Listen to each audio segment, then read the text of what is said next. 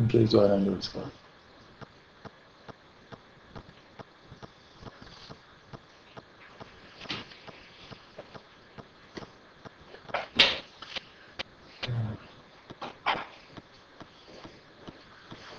بذارید من اول یه چیزایی رو اعلام کنم. مثلا اعلام برنامه ادامه جلسات و اینا. یکی این که هر به هر طریق ممکن من تصمیمم اینه که سوره مریم و این بحث رو تا آخر امسال حتما تمامش کنم.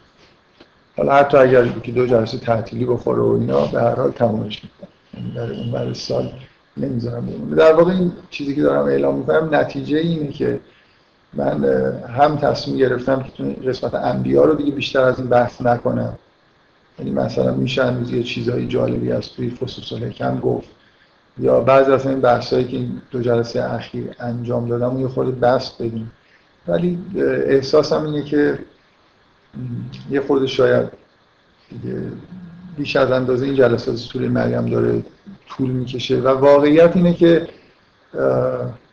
اون بحثا شاید جاش توی سوره مریم نیست. برای اینکه سوره مریم از یه جایی به بعد به از دو قسمت اول و یه مقدار قسمت حضرت ابراهیمش اشاره داره می‌کنه به یه چیزای خیلی خلاصه ای از بعضی از انبیا. وارد جزئیاتش نمیشه. من فکر می‌کنم وقت داریم در یه جای دیگه ای که مثلا فرض کنید بعضی از داستان انبیا خیلی باز شده مثلا فرض کنید داستان از موسی توی سوره های دیگه اون وقتی خورده بیشتر وارد بحث و جزئیات این حرفا میشه. و همین و مهمتر این که من تصمیم گرفتم که در مورد قسمت آخر سوره که در مورد قیامته خیلی وارد جزئیات نشه برای اینکه بازم فکر می‌کنم که اینجا یه جور نگاه خاصی به قیامت هست. خیلی به اون جنبه های مثلا سمبولیکی که معمولا لحن قرآن در مورد قیامت هست اشاره مستقیم نمیشه. یه جوری در واقع در ادامه همین بحث های سوره مسئله قیامت مطرحه. حیاتش جا داره که وارد بحث بشیم ولی حالا برای من صرف نظر کردم. دیگه فکر می‌کنم یه چیز خیلی طولانی میشه اگه بخوام این بحث رو اینجا پیش بکشیم. و من شخصا شاید جاهای دیگه تو سوره دیگه یا موضوع دیگه باشه یه قسمت دیگه از متن قرآن احساس بهتری شاید داشته باشم برای اینکه بحث من رو تو قیامت رو کلا مطرح بکنم.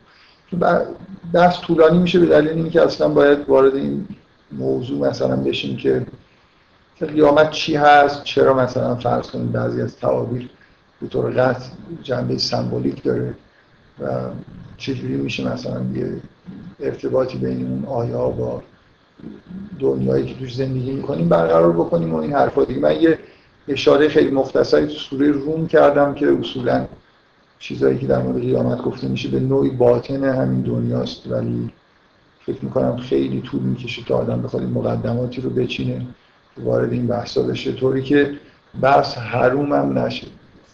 کلا حس خوبی ندارم که الان این کار بکنم. در مورد اینکه انبیا رو یه خورده کوتاهتر بگم واقعا قصدم از اول که شروع کردم این بود که یه خورده این قسمت مربوط به انبیا رو طولانی بکنم ولی از اولش قصد نداشتم که وارد بحث قیامت بشم. بنابراین یه قسمتی از برنامه اولی خودم رو دارم کوتاه می‌کنم ولی این تیکه در حین که بحث می‌کردم بارها فکر کردم که این قسمت رو چه, چه حجمی براش در نظر بگیرم و به نتیجه چیزی نرسیدم. یعنی هیچ وقت به این نتیجه نرسیدم که اینجا بحث قیامت رو خیلی باز بکنم. این یه نکته که در واقع در مورد کوتاه کردن جلسات. یه نکته در مورد برنامه دیگه ای که فکر می‌کنم بد نیست که شروع بکنیم اینه که من یه سخنرانی هایی مثل همون سخنرانی در مورد سوره روم رو قصد دارم که از اول قرآن دیگه با همین ترتیبی تو قرآن هست ادامه بدیم بریم جلو. و حالا اینکه هر چند مدت یه بار برگزار بشه اون رو می‌تونیم یه جوری با هم توافق بکنیم. مثلا من احساسم اینه که هر یکی دو ماه یه بار. بسته به طول مثلا سوره ای که بهش می‌رسیم و احتمال اینکه با فرض اینکه کسایی که علاقمندن دوست دارن که قبل از اینکه وارد اون جلسه بشن خودشون یه مقدار سوره رو خونده باشن این کار رو بکنیم. یعنی یه جوری ممکن حالا چندین و چند سال طول بکشه هر سالی چند تا سوره بیشتر در واقع بحث نشه ولی مثلا پنجاه تا سوره تقریبا حجم اکثر قرآن دیگه. یعنی می‌رسیم مثلا به جزء 29 بنابراین اگه همینطوری هر یکی دو ماه یه بارم این کار انجام بشه مثلا در یه مدت حدود سه چهار سال شاید. این کار رو با همه سوره بتونیم بکنیم که یه شمای کلی از موضوعهای سوره رو توی یه جلسه مطرح بکنیم. این تصمیم اولا نشانه اینه که من خیلی میل ندارم دیگه اینجور بحث کردن و ادامه بدم. یعنی برنامه این باشه که توی این جلسه ها در مورد سوره بحث بکنیم. از اولم خب برنامه ما اینجوری نبود. از سوره نور در واقع شروع شد. این سوره مریم هم یه جوری معطوف به خوندن یه سوره است و ولی خب همونجوری که می‌بینید وسط همین سوره رفتیم و اومدیم و بحثای حاشیه دیگه مطرح کردیم.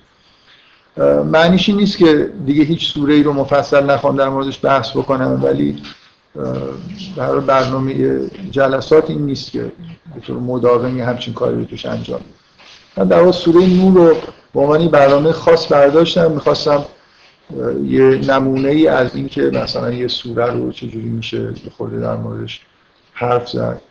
اول و آخرش یه جوری به هم مربوط کرد و اینا. بگم حالا سوره مریم هم خوشبختانه موضوعش طوریه که به خیلی چیزهای دیگه مربوط شد. من کلا راضی هم از اینکه وسطش رفتیم در مورد مسیحیت بحث کردیم به مناسبت حالا بحثایی که تو خود این سوره. بنابراین اون موضوع یه جوری جدای از بحثای این جلسه می‌تونه به عنوان یه چیز مستمر ادامه داشته باشه که همه قرآن رو از اول شروع بکنیم سوره رو بگیم. طبعا هر چی سوره بزرگتر باشه توی یه جلسه کمتر میشه در موردش حرف زد. و من در واقع گفتم دو تا نکته هست که چجوری شده این تصمیم رو گرفتم. یکیش این که معنیش اینه بنام این نیست که ادامه جلسات به صورت سوره خوندن باشه. بنابراین اگه بخواد بحثا مثلا موضوعی بشه یا یه جوری دیگه پیش بره حالا بحث بعدی که قرار در مورد یهودیت باشه طبعا میل دارم که این روال کار سوره خوندن رو یه جوری ادامه بدم اونم اینطوریه که حالا سخنرانی مختصری بکنم. شاید یه دلیل دیگرش اینه که یه ایده یه ایده به ذهنم رسید که اون نقص این کار رو که از نظر من ناقص صحبت کردن در مورد یه سوره ممکنه خیلی جالب نباشه. من کاملا احساسم اینه که توی یه جلسه تقریبا هیچی نمیشه گفت. رو یه ایده به ذهنم رسید که یه جوری بپوشونم. اونم اینه که آخر هر جلسه ای یه مقدار زیادی یه مقدار زیادی سوال و ابهامایی که وجود داره و در موردش صحبت نشده حداقل بهش اشاره بکنم. بنابراین احساس بعد خودم رو که مثلا خیلی چیزا رو نگفتم و اینجوری از خودم بتونم دور بکنم. بگم خب دیگه. مثلا موضوع رو مطرح کردم حالا بشینن خودشون فکر بکنن. مثلا آره. حالا فکر می‌کنم به حال بد نشه. شروع بکنیم به اینکه یه همچین کاری رو انجام میدیم و یه موضوع دیگه هم این که من دو سال قرار یه سخنرانی در مورد آمریکا بکنم و دارم اعلام می‌کنم که آمادگی دارم که مثلا تو اسفند این سخنرانی ها رو انجام بدم. بنابراین سهم مثلا ادامه سوره مریم ممکنه با توجه به این حرفا مثلا سه چهار پنج جلسه بیشتر نشه و از من مسئله نیست. یعنی هر جوری شده و هر چقدر چیزی که رسیدم در مورد این سوره میگم چون دیگه کلا این احساسمو که یه چیز عمده ای مونده که بخوام در موردش صحبت بکنم و از دست دادم.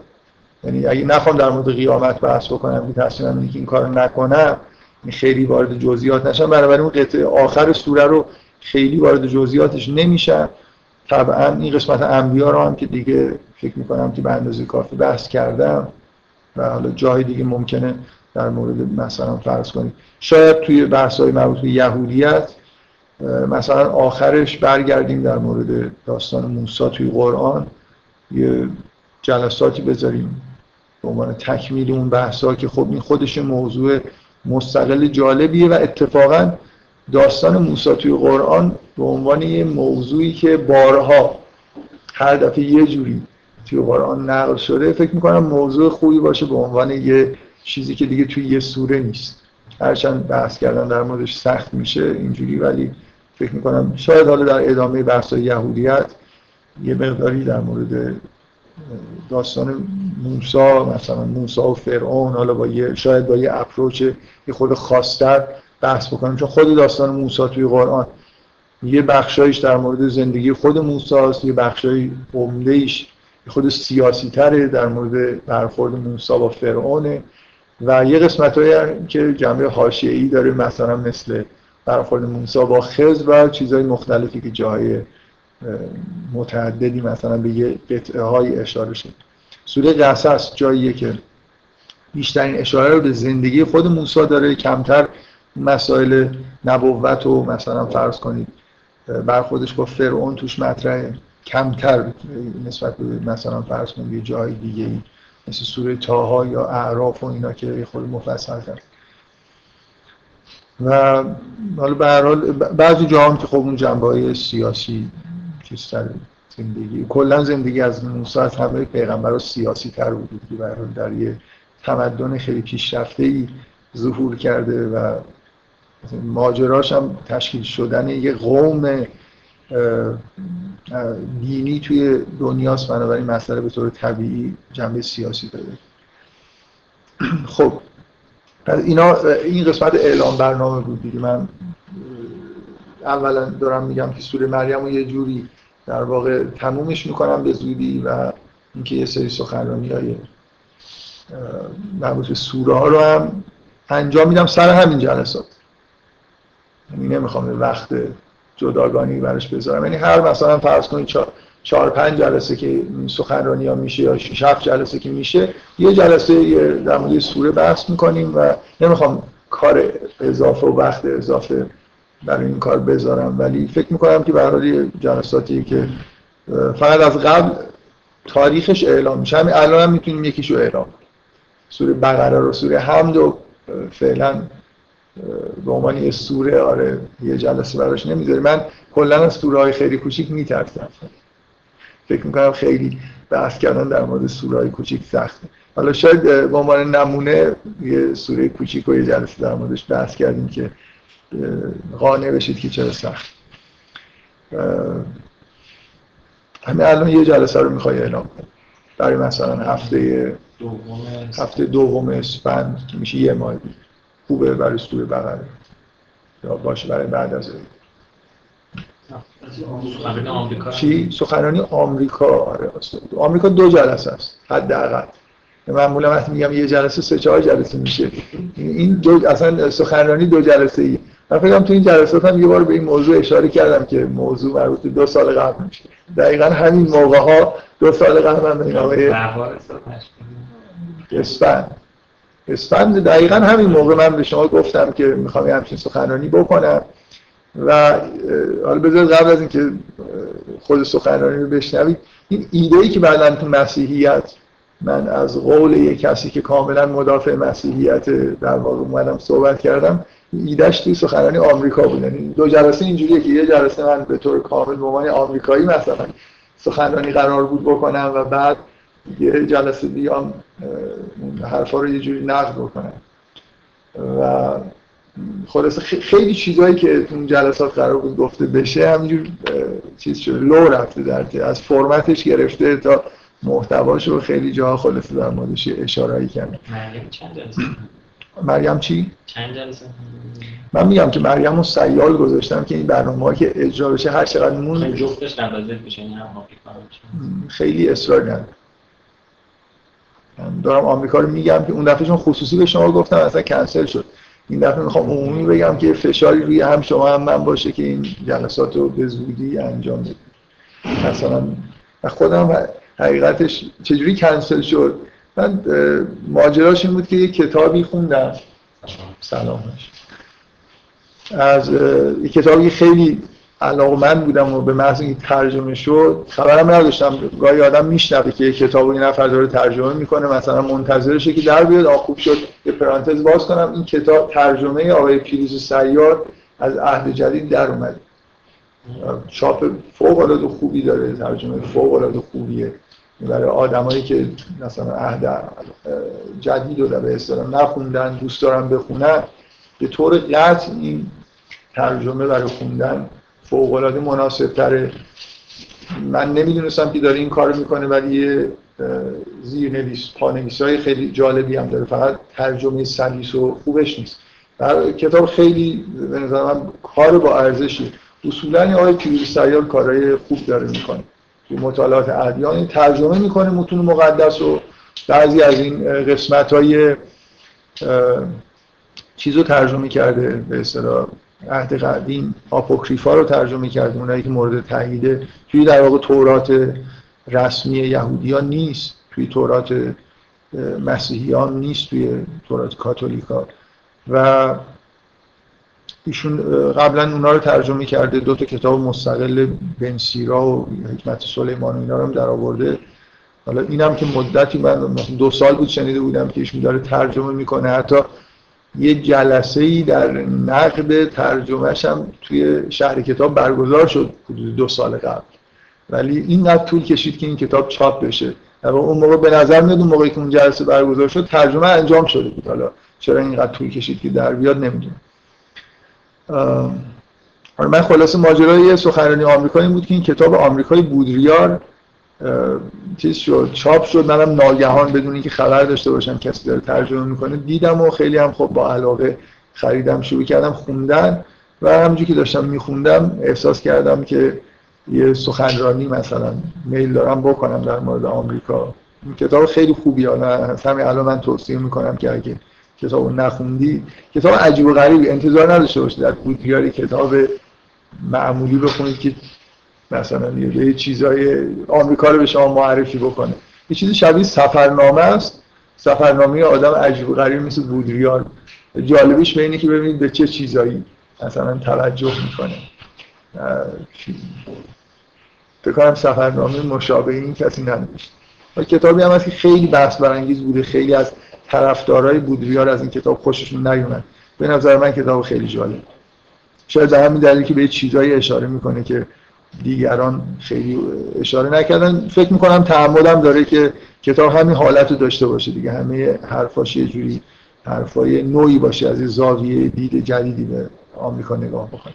خلاصه این کتاب رو که داشتم میخوندم به نظرم رسید که سخنرانی بکنم. اون موقع بودریار زنده بود. بعد به هم که خورد هم اسفند همون سال مرد اگه اشتباه نکنم. با در موقعی که قرار بود سخنرانی انجام بشه. بعدش منم دیگه عید که شد اون حالت این که مثلا حالت استرار داشتم که چیزایی تو ذهنم بود که بیام سخنرانی با من خیلی سخنرانی کردنم اینجوریه. یه فکری به فشار میاد سخنرانی می‌کنم راحت میشم از دستش. دیگه دیدم از دستش راحت شدم بعد همینجوری به آقای عسکری گفتم که حالا وایس یه کتاب دیگه اگه یه روز خوندم اینا دوباره به فشار آورد. میام سخنرانی می‌کنم. دو سال گذشته دیگه از این اتفاق نیافتاده منم ناامید شدم که به طور طبیعی این سخنرانی رو انجام بدم. اینکه می‌خوام برام دارم شفاهن اعلام می‌کنم که مجبور بشم بیام این سخنرانی رو بکنم. حالا برای به عنوان یک کار عقب افتاده ای که قرار بوده انجام بشم این خودش همین که یه کار عقب افتاده داره. دارم که انجام نشده داره من اذیت می‌کنه. نه محتوای سخنرانی. حالا به هر حال ان اگه قبل از عید شد قبل از عید اگر نه بعد از عید. به هر حال بین دو تا جلسه بیشتر از یعنی یه جوری نشه یکیش قبل از عید بیفته یکی بعد از عید. برای اینکه بعدا ممکنه یه عده کاملا آمریکایی بشن فاصله زیاد بشه. من در جلسه اول اینقدر حرفای آره یعنی کاملا. یه هفته بیشتر آمریکایی نباشید. دارم سعی می‌کنم یعنی برنامه این بود از اولش هم الانم امیدوارم که بعد از دو سال خیلی از ذهنم نرفته باشه که با تمام وجود از آمریکا دفاع کنم. الان هم که آقای اوباما اونجا سر کار اومده دیگه. واقعا اوج دموکراسی و چیز رو در آمریکا شما می‌بینید و طبعا میشه از همین وقایع اخیرم استفاده کرد. و قسمت اولش یه خورده غلظتش بیشتر. خب حالا شاید هم آقای اوباما یه دفعه آمریکا رو خوب کرد. ما چرا اومدیم اصلا سخنرانی اولی کردم لازم نیست سخنرانی دوم بکنم آمریکا واقعا کشور خیلی خوبی شد خب این موضوع موضوعات حالا حداقل تا عید یا مثلا یکی دو هفته بعد از این. اینکه این سخنرانی آمریکا رو سر همین جلسات بکنیم یا نکنیم دیگه خیلی من تصمیم خاصی ندارم. میشه سر این جلسات نباشه. اعلام عمومی که طبعا باید بشه. حالا می‌تونه نظر زمان سهشنبه باشه یا یه وقت دیگه باشه؟ خب از یه جهاتی من ترجیح میدم که سهشنبه باشه که خودم چیزتر باشم. دو تا سهشنبه آره میشه البته میشه کاری کرد. اگه زمانش شما من می‌تونم مثلا یکی از اون هفته هایی که سخنرانی برگزار میشه اگه سهشنبه هم نبود سهشنبه رو تعطیل کنیم دیگه. من مشکلم اینه که توی یه, یه هفته چون الان تهرانم هر هفته دارم میرم. بعد یه دفعه سه تا سخنرانی توی یه جلسه یه هفته بکنم دیگه ممکنه ظرفیتش نداشته باشم. تا حال این کار نکردم. خب من این موضوع رو در من اول جلسه گفتم حالا اینکه شما من, من فکر می‌کنم از همین مثلا توی همین هفته چیز و ایمیلش رو بزن. جلسه سوری بقره رو. خب. می‌ذاریم هفته دوم اسفند هفته اول دوم اسفند هفته شنبه هاشو جلسه باش. یعنی جلسه هفته دوم اسفند هم یه موضوع بقره باشه هم سخنرانی آمریکا باشه. نه این خوب نیست دیگه. چون من این سخنرانی ها رو همینجور مثلا ظهر که میشینم این چیزایی می نویسم میام ولی مثلا سخنرانی آمریکا و اصول بقره رو فکر کنم قبلش می‌خوام یه خورده بیشتر بهش فکر بکنم. اواخر سال یعنی مثلا از هفته آخر اسفند دیگه یا نه؟ 21 اسفند مثلا خودشون 22 اسفند. شریف سیاسی اون سالیت پیدا کرده؟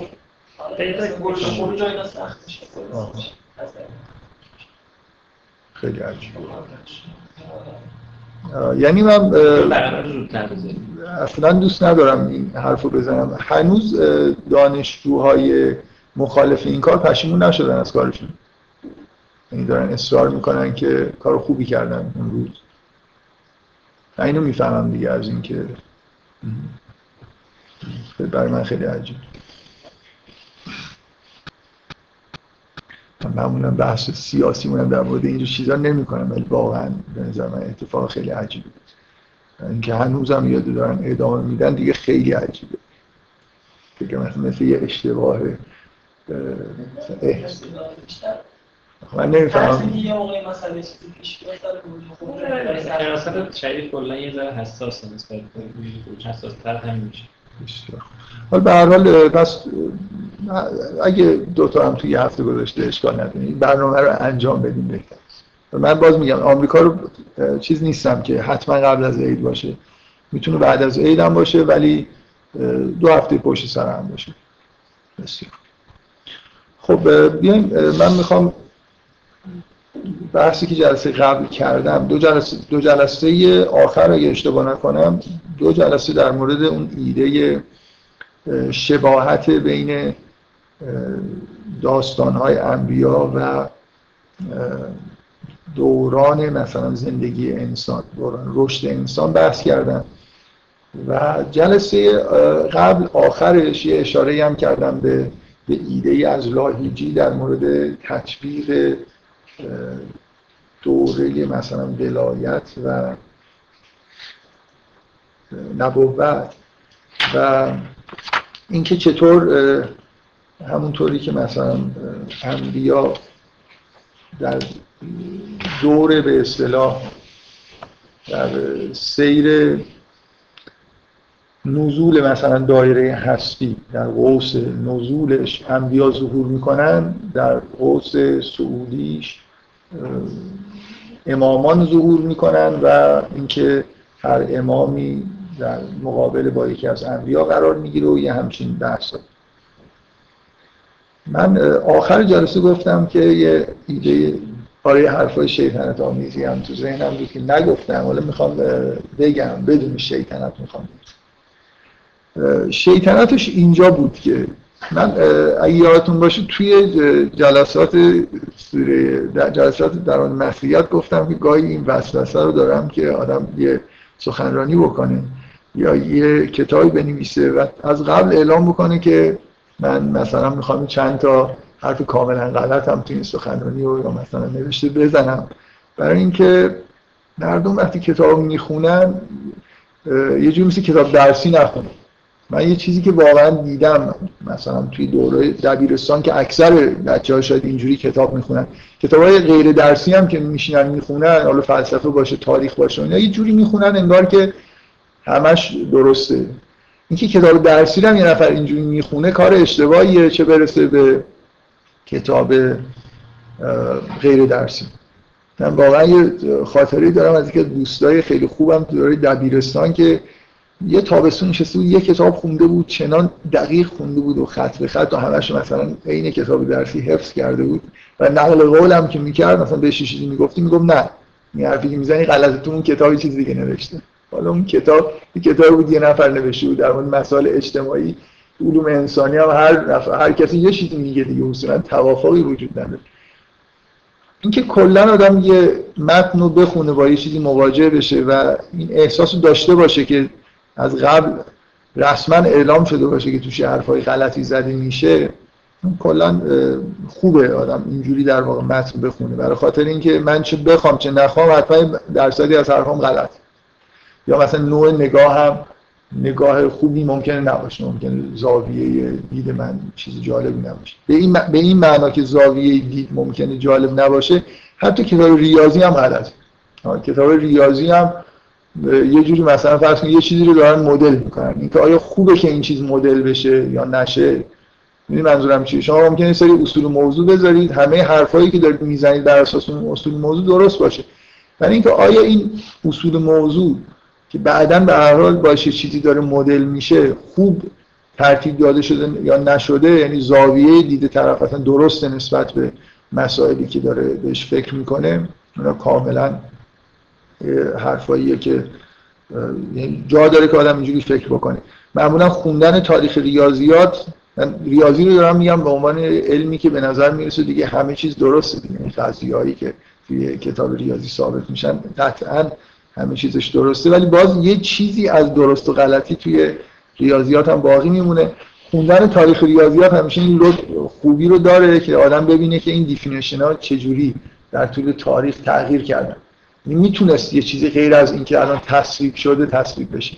معمولا اولین کسی که یه چیزی رو تعریف کرده نگاهش اینی نیست که الان مثلا ما داریم. یه تفاوتایی داشته. بعدا حالا در طول زمان یه آدمایی اومدن به نظرشون اومده که این مثلا اینجوری باشه درسته یا غلطه. من یه بار یه صحبتی توی یه جلسه تو مرکز تحقیقات بود در مورد معادلات ماکسول این معادلات ماکسول اصلا این نبوده که الان هست. توی معادلات ماکسول یه, یه نوع پتانسیلی هم وجود داشت که بعدا حذفش کردن. این خیلی ماجرای تاریخی جالبیه. این فرم معادلات ماکسول اگه کسی دیده باشه واقعا مجموع زیباترین مجموعه معادلات مثلا فیزیکیه که وجود داره. کسی که آنالیز برداری یاد گرفته باشه از اینکه یه قوانین الکترومغناطیس به طور کامل با چهار تا معادله به این زیبایی نوشته میشه. اگه تانسور بلد باشید این تعداد معادلات به دو تا و یکی هم قابل تقلیله یعنی یه معادله می نویسید معادله تانسوری و همه مثلا معادلات ماکسول توش جا می‌گیره. خودش خیلی جالب. انیشتن یه جایی گفته که علت اینکه رفت دنبال نسبیت علت عمدش علاقه زیادش به معادلات ماکسول و اینکه یه جوری معادلات رو زیباییشو در واقع حفظ بکنه. سرعت نور تو این معادلات ظاهر میشه و اگه سرعت نور متغیر باشه این معادلات تو هر چیزی برقرار نیستن. تو هر به اصطلاح چارچوبی برقرار نیستن. باید فرم معادله رو تغییر بدیم. معادلات اینا قشنگن که خوب اینا رو تو مثلا فرم میشه تو همه چارچوبا همین شکلی مردم ببینن. حالا من چیزی می‌خواستم اشاره بکنم اینه که یه روزی خود ماکسول از این آدمایی بوده که خیلی خیلی فهمیدن متنایی که نوشته سخته اصلا نویسنده خوبی نبوده. نوع توضیح دادن ایدهاش خیلی خیلی بده و توی معادلات ماکسول هم معادلات پیچیده ای نوشته بود توش یه پتانسیلی هم در واقع وارد کرده بود که من الان اسمی کسی که این کار کرده یادم نیست ولی به تدریج بعد از چند دهه خلاصه انگلیسی شاید برن ساید یادم نیست. که آدم معروفی ولی یعنی یادم نیست کی این کارو کرده. معادلات ماکسول رو به این شکلی که الان در واقع هست نوشت یک جمله معروفی داره. من توی یه سخنرانی از یه فیزیکدان معروفی این جمله رو نقل کرده بود که بعد از اینکه این فرم رو به این شکل در آورد و این پتانسیل رو حذف کرد به عنوان چیز زائدی که به درد نمی‌خوره. معادلات میشه بدون پتانسیل هم در واقع یه جوری بیان کرد. یه عبارتی نوشته که که این آشغال ها رو مثلا دیگه دور ریختم و معادلات رو مثلا به, به این فرم قشنگ مثلا می‌تونیم حالا دیگه می‌تونیم معادلات ماکسول این فرم بنویسیم. با حذف کردن از اون آتا آشغال یه اصطلاح این شکلی در مورد اون پتانسیل به کار برد. یه 70 80 سالی گذشت تا فیزیکدان رو کم کم شک کردن که اون پتانسیل انگار به درد می‌خوره و این معادلات ماکسول این فرمی خیلی چیز نیستن. این پتانسیل یه جوری معنی فیزیکی داره که الان توی این معادلات دیده نمیشه. اینکه شما توی فیزیک یا ریاضیات همیشه اینطوریه که گاهگداری میرید اون ایده اوریجینالی که آدمی که خودش نظریه رو شروع کرده نگاه می‌کنید یه چیزایی توی ایده اوریجینال بود که بعدا در طول زمان حذف شدن. معمولا هم این اتفاق بعد به این دلیل میفته که یه عده آدم هایی که ریاضیدان های درجه یکی نیستن ولی معلم های درجه یکی هستن کتابایی می نویسن که یه ساده سازی هایی توش انجام میشه که ظاهرا ممکنه ضرر نداشته باشه و خیلی هم خوششون میاد از اینکه این طرف این ساده سازی ها رو انجام داده و نظریه پیچیده ریاضیدان یا فیزیکدانی رو قابل دسترسی برای دانشجوها کرده. معمولا تو این ساده سازی ها این احتمال اینکه یه ایده شهودی خیلی جالبی گم بشه وجود داره. برای همین کلا این سنت بعضی جاها حداقل وجود داره. فرانسوی ها بیشتر از مثلا آمریکایی ها دوست دارن که مقاله ها و کتاب های اوریجینال بخونن. این نقش این شکلی رو توی آنالیز هوپیتال بازی کرده. کسی که این قاعده خوبی ریاضیدان بزرگی نبوده ولی اولین کتاب درسی قشنگ مثلا آنالیزو که قابل فهم و قابل تدریس بوده رو نوشته. اینکه ریاضیدانایی که خیلی بزرگ نیستن این کار رو انجام میدن این همیشه خطرناکه یا فیزیکدانایی که فیزیکدانای درجه یکی نیستن کتاب درسی می نویسن خیلی وقتا این اتفاق متاسفانه میفته که یه چیزهایی گم میشه این وسط توضیح دادن برای دانشجو. مثلا یه جوری قشنگ توضیح دادن.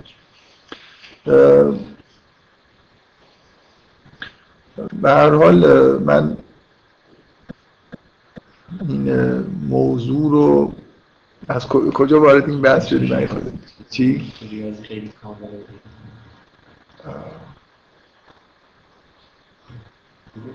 ریاضیات هم آره من داشتم توضیح می‌دادم که این چرا این ایده شیطان را می‌زده جهتی خوبه. اونم اینه که کلا حتی کتاب درسی رو به نظر من باید حتی ریاضی یا فیزیک رو باید به این شکل خون که چیزی بهتری مثلا بوده حالا به این شکل نوشته شده. توش یه جوری ممکنه گزاره غلط نداشته باشه ولی اپروچ درست نباشه. حتی کتاب کلاسیک ریاضی فیزیک میشه اینجوری خون چه برسه دیگه کتابایی که در مورد مسائل علوم انسانی حالا برای من از اون شیطنت صرف نظر کردم شاید خود زیاده روی کردم یه حرفی رو یه جوری بزنه و بعد بخواد مثلا غیر از اون چیزی که عقیده داره مثلا صحبت بکنه مگر اینکه از قبل اعلام کرده باشه. دیگه مثلا همین سخنرانی کردن در مورد مسیحیت آمریکا. اشکال نداره که من بیام یه حرفی رو که قبول ندارم در واقع دیدگاه مخالف رو سعی کنم به بهترین وجه ممکن ارائه بدم بعدم بخوام نقدش بکنم.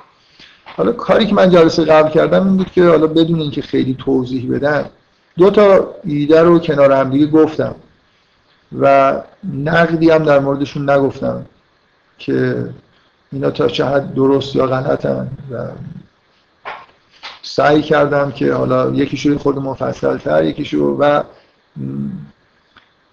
در واقع قسمت شیطنت آمیز بود که ایده لایجی رو هم به صورت یه خود مفصل تر و جانبدارانه مطرحش بکنم.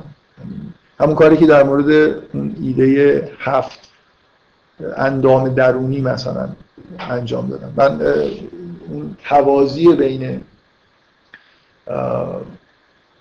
تاریخ انبیا و مراحل رشد انسان رو جانبدارانه به این معنا که سعی کردم دلایل حتی غیر دینی براش بیارم. تا جایی که ممکنه سعی کردم که معقول جلوه بدمش و اینکه از توی قرآنم سعی کنم این شواهدی بیارم که بی ربط نیست یعنی یه تطابقایی رو آدم می‌تونه واقعا ببینه.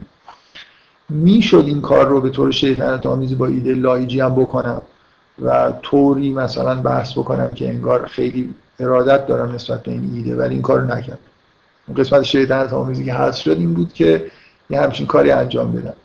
بذارید من یه بار دیگه ایده می‌خوام در واقع به عنوان آخرین بحثی که در مورد تاریخ انبیا و اینا می‌کنم یه مقدار مختصری نه خیلی زیاد مثلا شاید یه 20 دقیقه در مورد این دوتا ایده و مقایسهشون صحبت بکنم. به دلیل اینکه فکر می‌کنم اینجا یه نکته خوبی هست که اینقدر من توصیه می‌کنم که مثلا برید سراغ ایده هایی که عرفا در مورد قرآن دارن. معمولا چیزهای خیلی جالبی توی بحث های عرفا پیدا می‌کنید. ولی همیشه این خطر وجود داره که آدم نقادانه برخورد نکنه و مثلا یه چیزی رو خیلی علاقه من بشه. یه تطبیق هایی که چندان مثلا تطبیق های جالبی نیست رو ملاک بگیر و یه چیزی رو به قرآن نسبت بده که شاید نسبت دادنش درست نباشه. من مدام اینو تکرار می‌کنم که حرفای عرفا معمولا حرفای قشنگی حرفای خوبیه تا حدودی زیادی حرفای درستیه. ولی تو نسبت دادنش به قرآن خیلی به نظر من باید احتیاط کردن یعنی خیلی جا حرفای درست می‌زنم ولی به جاهای غلطی در واقع نسبتش می‌کنم. من مجددا می‌خوام بحث لاهیجی رو خیلی مختصر بگم و یه مقایسه ای بکنم با اون بحثایی که از سمنانی در واقع نقل کردم و به معنای واقعی کلمه اون بحث توازی بین تاریخ انبیا و مراحل رشد انسان رو به نظرم ایده معقول و خوبی میاد و خوب می‌تونه به آدم ایده بده که گاهی بعضی از داستان ها رو یه چیز بیشتری ازش بفهمیم یا از همونطوری که سمنانی مد نظرش هست از داستانهای قرآن استفاده بکنیم چیز بیشتری در مورد خودمون بفهمیم. فکر می‌کنم به اندازه کافی توجیه های معقولی تونستم بیارم که چرا این توازی باید وجود داشته باشه و دور از ذهن نیست هرچند که توازی کاملی نیست. در واقع یه جور تشابه وجود داره. و اینکه کجا حالا اینا رو ما بگیم که شباهت برقرار یا برقرار نیست دیگه کاملا برمیگرده به قضاوت شخصی کسی که داره این کار رو انجام میده واقعا. نمیشه قاعده ای گفت که کجا مثلا یه بخشی از این داستان رو به این معنا معنای سمبولیک بکنی یا نکنی. مثلا اون ایده لاهیجوری یه بار دیگه خیلی مختصر تکرار بکنم و این دوتا رو با هم دیگه مقایسه بکنم. به عنوان یه ایده ای که من خودم خیلی نسبت بهش چیز ندارم. حالا در واقع اون نکته شیطنت آمیزی که اصلا نگفتم و در واقع بگم. الان هم خیلی از شیطنتش کم کردم. حتی هم امروز داشتم می اومدم قصد نداشتم که این مقدمه رو بگم. می‌خواستم یه خورده چیزتر در واقع. یه چیزی بگم بعدم بلافاصله نقدش بکنم. خیلی شیطنت آمیزش بود که اصلا تو یه جلسه بگم برم و بعدا هفته بعد بیام بگم که چیز نبود مثلا خیلی ایده جالبی نیست. نقدش بکنم. حالا بگذاریم. ایده ایده لایجی به یه معنای این بود که مفهوم ولایت رو به عنوان باطن نبوت در نظر می‌گیره. و میگه که اون چیزی که تو باطن نبوت هست انبیا همشون در حین حالی که انبیا نبی هستن ولی هم هستن. و در قوس نزول نبوت و نبوت ظهور داره و ولایت یه جوری انگار پشت سرش قرار داره و در قوس سعودی یعنی بعد از اینکه قوس نزول اینکه اینکه عرفای قوس نزول و سعود قائلا برای کل هستی که یه چیز واضحیه که منظورشون چیه. مثل اینکه عین این آیه قرآن که میگه خداوند مثلا مخلوقات رو انگار میفرسته و دوباره جمعشون می‌کنه. اینکه یه مرحله خلقت داریم که تا یه جایی انگار یه چیزی داره منبسط میشه و بعد از یه جایی به بعد انگار دوره قیامت آخرت آغاز میشه. دوره حالا به معنیش بگیشه دوره آخر و زمان که این مخلوقات انگار دارن اون سیر که از خداوند جدا شدن حالا دارن دوباره به سمت خداوند برمیگردن که دیگه اون نهایت سیر یه نقطه عطفش برپا شدن قیامته و اینکه خیلی چیزهایی که تو این دوره حالت باطن داره اونجا ظاهر میشه. اینو ما می‌دونیم. این جزء معارف بدیهی قرآنه که ما یه دوره دنیا داریم دنیا آخرت دوره آخرت داریم و ویژگی آخرت اینه که چیزهایی که اینجا پنهانه حقایقی که اینجا پشت صحنه است اونجا به طور کامل آشکار میشه. انگار توی دنیا این ویژگی وجود داره که یه پرده هایی وجود داره هجاب هایی وجود داره که بعضی از حقایق رو پنهان می‌کنن. همه آدما به همه حقایق دسترسی ندارن ولی آخرت این ویژگی رو داره که این چیزهایی که پنهان بودن آشکار میشن. یکی از صفات قیامت مثلا اینه که یوم توبر از سرایر چیزهایی که رازها آشکار میشه. حالا این تعبیر رو به یه معنایی اگه به جای دنیا و آخرت قوس سعود نزول و صعود بگیم مثل اینکه این جمع شدن بساط خلقت و حرکت کردن به سمت قیامت و دوباره برگشتن به سمت خداوند یه چیز داره. یه به اصطلاح مبدعی داره قبل از اینکه قیامت برپا بشه. یعنی اینجوری نیست که خلقت همینجور توی قوس نزوله و ناگهان در انتهاش قیامت برپا میشه. یه حالت برگشتی در جهان وجود داره و بعد در, در یه مرحله از این قوس برگشت نقطه عطف وجود داره که قیامت برپا میشه. این تصوریه که اون بخش اول که به طور بدیهی اینکه یه دنیا و آخرتی داریم و در آخرت ویژگیش اینه که باطنها آشکار میشه که جزء بدیهیات قرآنیه. و این اینکه یه رفت و برگشتی هم توی خلقت وجود داره همینطور. حالا اینکه این رو چجوری در نظر بگیریم؟ اینکه این قوس نزول تا کجاست و قوس سعود از کجا شروع میشه؟ این یه چیزیه که شاید نتونید مستقیما از قرآن یه عبارت خیلی سریحی پیدا بکنید که بگید معنیش همینیه که عرفا میگه. عرفا توی خلقت انسان ظهور پیامبر اسلام رو انتهای قوس نزول می‌دونن. ایده لایجی اینه تا جایی که انبیا دارن ظهور می‌کنن هنوز انگار اون جهان داره به اصطلاح به خلقت داره به مرحله نهاییش می‌رسه. مثلا ظهور حضرت مسیح حالا با اون تعبیری که مسیحی ها دارن منم تا حدودی ازش دفاع کردم که به نوعی انسان کامل به معنای تکوینی مسیح. و ابن عربی هم هم ایده رو داره. اینکه تا مسیح به دنیا نیاد که اصلا خلقت به معنای تکوینیش کامل نشده. هنوز یه چیزی مونده که از اول قرار بوده خلق بشه و هنوز خلق نشده. یعنی انسان کامل به معنای اون ترتیبی که از مسیح هست. حتی قرآن هم نازل نشه میشه فرض کرد که هنوز یه چیزی انگار خداوند تا اینجوری فرض بکنید حالا با مسامحه اگه صحبت بکنیم مثل اینکه خداوند ایده هایی برای خلقت داره چیزهایی می‌خواد خلق بکنه که اینا به تدریج ظاهر میشن. و حالا من بارها رو این تاکید کردم که حالا یکی از ایده های جالب عرفا اینه که این ترتیب ظهور یه جوری برعکس اون ترتیبیه که ایده ها انگار اون بالا مرتب شدن. یعنی مثلا انسان خلقتش از نظر ایده مقدمه بر حیواناته. انسان قراره مثلا در کره زمین به عنوان خلیفه ظاهر بشه گذاشته بشه.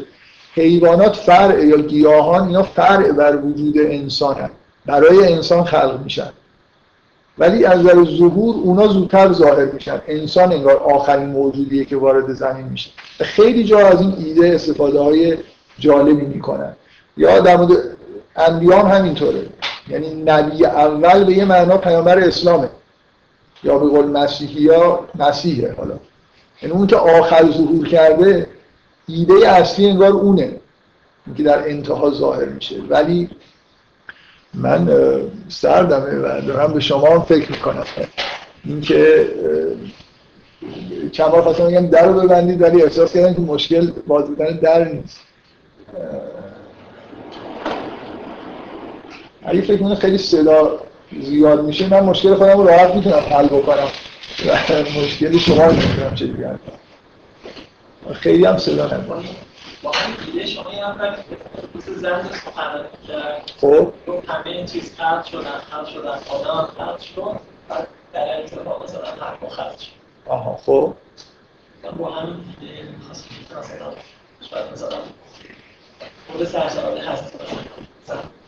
از کجا می‌دونه که هوا بعد از آدم خلق شده؟ از تورات؟ تورات خب خب برای یهودی ها اینجوریه اگه بحث اگه ایده های عرفان اسلامی رو با تورات قاطی بکنیم شاید این در بیاد. قرآن هم شاید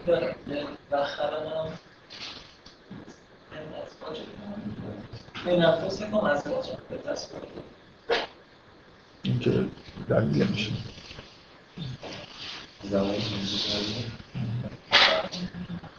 تو اول سوره نسا یه آیه ای هست یه جوری شاید برعکس فهمیده میشه یا تو سوره اعراف هم همینجور که خلق من نفس واحده که نفس واحده بیشتر این خوره باشه مؤنث باشه یا مذکر حالا به هر حال من فکر می‌کنم که در مورد نوع انسان شما نمی‌تونید این حرف رو بزنید.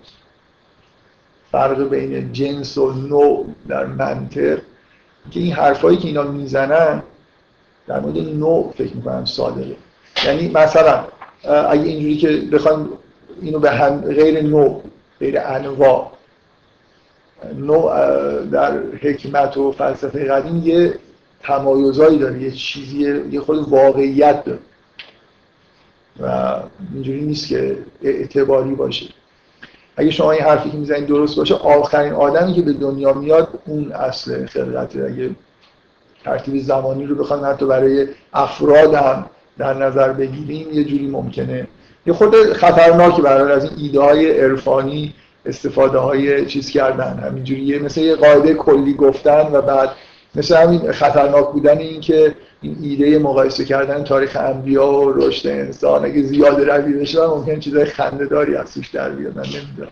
من هیچ وقت سعی نکردم زیاده روی کنم ولی فکر می‌کنم اگه بشینم خیلی راحت میشه از توی قرآن یه ایده های خیلی خنده‌دار در آورد که مثلا از داستان انبیا چیز در مورد خودمون نتیجه بگیریم یا برعکس. مثلا نمی‌دونم ولی من هیچ فکر نکردم ولی حتما تعبیرهای سمبولیک یعنی یه چیزایی رو زیادی جلو رفتن وارد جزئیات شدن اصلا لوس می‌کنه مثلا. حالا من اینجا این حرف خیلی به نظر من چیز نیست که اصولا بحث بکنیم که زن نمی‌دونم هدف خلقت یا مرد فکر می‌کنم انسان یه جوری مطرحه نه آدم افراد و در مورد انبیا اون دلایلی که عرفا میگن نظر مثلا ابن عربی میگه از نظر اینکه هر کدوم چه اسمی درش غلبه داره اون وقت یه جوری معنی پیدا می‌کنه که انبیا رو با هم مقایسه بکنه. بگید مثلا اون نبیی که جامعیت داره و مثلا فرض کنید در مقابل اسم الله اون مثلا به یه معنای انسان کامله اون وقت حالا در ظهور مثلا ظهورش عقب میفته حالا من نمی‌خوام. خلاص عرفا خیلی هاشون این ایده رو در مورد خلقت انسان حداقل داره. انگار در ظهور از خلقت آدم تا ظهور پیامبر اسلام این یه قوس نزوله یه چیزی تموم میشه و بعد قوس صعود شروع میشه. خود این که روش بحث هست دیگه این که به اصطلاح انتها رو کجا در نظر بگیریم مثلا فرض کنید ظهور پیامبر اسلام بگیریم یا نه فکر می‌کنم خیلی این حرف رو قبول داره بعد اینکه چطور اینو توجیه بکنیم که غوث در غوث سعود اولیا ظهور می‌کنن و اینا متناظره با اون غوث نزول هر پیامبری که بوده اینجا مثلا یه ولی وجود داره. خب ایده لایجی اینه دیگه. من یه جوری گفتم و وارد جزئیاتش نشد. بیاید فرض کنیم ایده درست باشه. حالا چجوری می‌خوایم بگیم که کدوم انبیا هستن؟ 124 هزار پیغمبر 124 هزار ولی در مقابلشون ظهور می‌کنه. یا یه جوری لایجی می‌خواد بگه که دوازده مثلا امامی که شیعه امامی قبول دارن در مقابل دوازده نبی که خاصه. اون انبیا از کجا می‌خواد بیاره؟ و بعد توی ببینید اون ایده من می‌خوام فرق بین اون ایده که جلسه قبل گفتم رو سعی کنم نشون بدم. تو ذهن خودم هم ممکنه یه نفر بیاد و بگه که اصلا من ایده لایجی رو خیلی بهتر می‌فهمم. حتی از ایده سمنانی. و خیلی هم همین چیزشون نظر معقوله و خیلی هم به قرآن مثلا یه جورایی تطبیق می‌کنه. فکر کنم نکته خیلی مهم اینه که من برای توجیه این چیزی که سمنانی میگه دلایل حتی خارج از قرآن و خارج از محدوده دین حتی سعی کردم بیارم. و مثلا سعی کردم بگم که مستقل از بحثایی که تو عرفان اسلامی هست شباهت بین رشد انسان و تاریخ بشر رو مثلا یه آدمایی مثل هگل هم حتی بهش اشاره کردن. کسایی که بحث به فلسفه تاریخ می‌کنن هم یه جوری شهودن احساس کردن که میشه این حرفا رو زد. یعنی بشر تاریخ بشر یه دوران کودکی داره دوران بلوغ داره دوران مثلا میانسالی داره. حتی یه جامعه خاص دوران کودکی و بلوغ و میانسالی انگار داره. ممکن چند قرن طول بکشه. یعنی یه ملت که به وجود میاد یه جوری اول انگاری دوران کودکی داره. حالا اینا خود مسامه آمیزتر میشه ولی تاریخ بشری خود واضحتر. نکته اینه که اول نکته اول اینه که چقدر ایده لایجی رو به همون خوبی می‌فهمیم. واقعا من شخصا به اون خوبی که اونجا می‌فهمم ایده لایجی رو نمیفهم من نمی‌خوام حرفی در علیه لایجی بزنم. همیشه این خطر وجود داره که یه نفر عارف می‌خواد باشه مفسر می‌خواد باشه فقیه یا هر چیز دیگه. برای خاطر اینکه یه چیزی رو نتیجه بگیره یه مقدماتی رو ساخته نه اینکه این رو شهود کرده و بعدا گفته. می‌دونی منظورم چیه؟ من در مورد لایجا آدم معتبریه و نمی‌خوام بگم که اینجا این موضوع وجود داره. و شاید این مثال خوبی برای نقد کردن نباشه. ایده های ساختگی وجود دارن این متون مثلا تفسیری.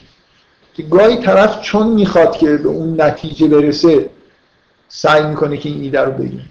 اینکه ولایت باطنی نبوت خیلی از عرفا اینو گفتن. ولی اینکه در قوس سعود این چیزهای باطنی ظهور بکنن من نمی‌دونم این واقعا از کجا در میاد. یعنی از شباهت بین مثلا فرض کنید آخرت و دنیا که اونجا چیزهایی که باطن هستن آشکار میشن. اونجا چیزایی که باطن هستن آشکار میشن ولی نه اینکه این قسمت های ظاهری حذف بشن مثلا یه جوری. اینکه یه چیزی باطن نبوته. بعدا نبوت از بین میره ولی این باطنه یه جوری باقی میمونه و تناظری برقرار میشه بین اون چیزایی که اونجا هست و اینجا هست این به نظر من این ایده رو نمی‌فهمم. می‌تونستم جلسه قبل تظاهر بکنم که این رو هم به همون خوبی مثلا مثل ایده سمنانی مثلا سعی بکنم که یه جوری ارائهش بدم. ولی واقعیت اینه که من این ایده رو خیلی خوب نمی‌فهمم. ممکنه این ایده اصلا ایده خیلی اصیلی نباشه. یعنی ایراد از من نیست که نمی‌فهمم. یا ایراد از لاهیجی نیست که خوب بیان نکرده. شاید اصلا ایده ایده خوب نیست. ایده درست نیست. شاید هم ایده درستی ما نمیفهم حالا فرض کنیم درست یعنی خود ایده رو اینکه ولایت یه جوری مثلا در مقابل نبوت قرار می‌گیره. اینکه ولایت ادامه پیدا می‌کنه یه بحث جداست همه عرفا قبول دارن که ولایت ختم نمیشه. نبوتی که ختم میشه. ولایت اصلا معنی نداره که ختم بشه. ولایت چیزیه که باید در جهان باشه. فرق می‌کنه با اینکه من بیام اولیا رو بعد از دوران نبوت ختم میشه متناظر بخوام قرار بدم با انبیا این ایده لاهیجیه چیزی که من دارم سعی می‌کنم نقدش بکنم. ادامه پیدا کردن ولایت رو فکر کنم هیچ کس نیست که قبول نکرده باشه بین عرفای مشهوری که وجود داره. برای خاطر اینکه انسان همون آثار تکوینی در واقع داره نبوت و ولایت که در واقع چیزی که این که مثلا ولایت باطن نبوته این یه چیزی که همه قبول دارن و اینکه این چیزی نیست که از جهان بخواید حذف بکنیدش. نمیشه جا... کره زمین وجود داشته باشه خلیفه درش وجود نداشته باشه. در خاطر اینکه اصلا خداوند میگه که من اراده کردم که خلیفه در زمین بذارم بنابراین یه جوری خالی بودن زمین از یه خلافت الهی یه جوری به نظر می‌رسه که خلاف اون اراده که خداوند انجام داده. و اعلامش کرد اینا اصلا بحث لایجی نیست. اون چیزی که هسته مرکزی بحث لایجیه از در من اینه که داره سعی می‌کنه که تناظری بین انبیا و اولیا قرار ده بیایید حالا فرض کنیم که اینو پذیرفتیم. و یه نکته اینه که خود این ایده از کجا اومده و چقدر ما می‌تونیم به طور معقول این رو در واقع بپذیریم. به از اینکه به شخصیت لاهیجی مثلا اعتماد بکنیم و بگیم حتما یه چیز عمیقی رو شهود کرده که داره میگه من چقدر می‌تونم توجیه بکنم؟ قرآنی عرفانی یا غیر عرفانی؟ من برای اون بحث هفت نبی درونی که سمنانی میگه سعی کردم همه جور دلیل بیارم. حتی خارج از دینم فکر می‌کنم شباهت تاریخ بهش یه بیانی ازش تونستم ارائه بدم. حالا چقدر قانع کننده بود نمی‌دونم. برای خودم قانع کننده اون قسمت رو شیطنت نکردم واقعا قانع کننده بود که گفت. ولی این قسمت من نمی‌دونم واقعا. برای من ایده ای در هیچ سطحی وجود نداره که خیلی قانع کننده باشه که چجوری میشه اولیا بعد از پیامبر رو در مقابل انبیا قرار حالا بیایم فرض کنیم که این قسمتش رو یه جورایی پذیرفتیم حالا چجوری می‌خوایم این تناظر رو برقرار بکنیم؟ دوازده نفر از کجا می‌خواید پیدا بکنیم؟ اگه این ایده رو بپذیرید من فکر می‌کنم همه بیشتر زیدیه خوشحال میشه چون پنج تا پیامبر اولول عزم داریم. اینا هم پنج تا امام دارن. میگن خب این پنج تا مقابل این پنج تا. ایرادش اینه که توی این دیاگرامی که اینجا کشیده من دفعه قبلا نشونتون دادم زیدی اینجوری ضرر می‌کنه. پیامبر دقیقا این بالاست. بنابراین نقطه وسط بین انبیا و اولیاست بنابراین مال زیدیه میشه چهار یه دونه کم میارن چهار تا. ماجرای ادامه هم مشکل پیدا می‌کنه ماجرای؟ چون ادامه داشته باشه این مسئله درسته؟ منظورت چیه؟ من نمیفهم. مگه قرار بود که ولایت ادامه داشته باشه؟ آره یه نفر قایبه زیدی هم قایب آره دیگه. خب این مشکل زیدیه می‌تونن اینجوری حل بکنن که به اولول ازما آدم رو هم اضافه کنن. مثل همون کاری که اینجا کرده. من این دیاگرام شاید یه زیدی کشیده. آدم نوح ابراهیم موسی عیسی پیامبر بعدم پنج تا امام میشه اینجا جا داد. و امام آخر معادل مقابل حضرت آدم قرار می‌گیره. بد نیست دیگه. اسماعیلی هم که حالا یه جورایی هفتا هفتا رو با اون هفتایی که مثلا فرض کن سمنانی میگه شاید یه جوری بتونن جور کنن باز این مشکل رو دارن که پیغمبر اون بر حالا یکی به اون هر آدم هم اونجا تو اون هفتا هست بنابراین اضافه کردن آدم هم ممکن نیست. خب من از اینکه داره تبدیل به شوخی میشه ناراحت نیستم. من اینکه فکر می‌کنم همینجوریه دیگه. یعنی وقتی که من ایده خیلی دقیقی ندارم که یه تناظر می‌خوام برقرار بکنم یه خورده همچین چیز میشه. حالا مثلا اون قسمت شیطنت آمیزش این بود. من اگه می‌خواستم شیطنت بکنم جلسه قبل می‌خواستم بگم که جایی که قرآن سلسله انبیا رو در واقع داره بیان می‌کنه بیشتر از هر سوره ای که مسئله سلسله انبیا مطرحه و وراثتشون مثلا این مطرح سوره مریم. تو سوره مریم دوازده تا اسم نبی با یه دونه هم حضرت مریم هست. که اینا میشن متناظر با دوازده تا امام و حضرت فاطمه. از پیامبرمون وسط میمونه. این چقدر خوب اینا با هم دیگه فیت میشن. خیلی مثلا آخه خب پی جاهای دیگه هم سلسله انبیا هست. مثلا 6 تا 8 تا.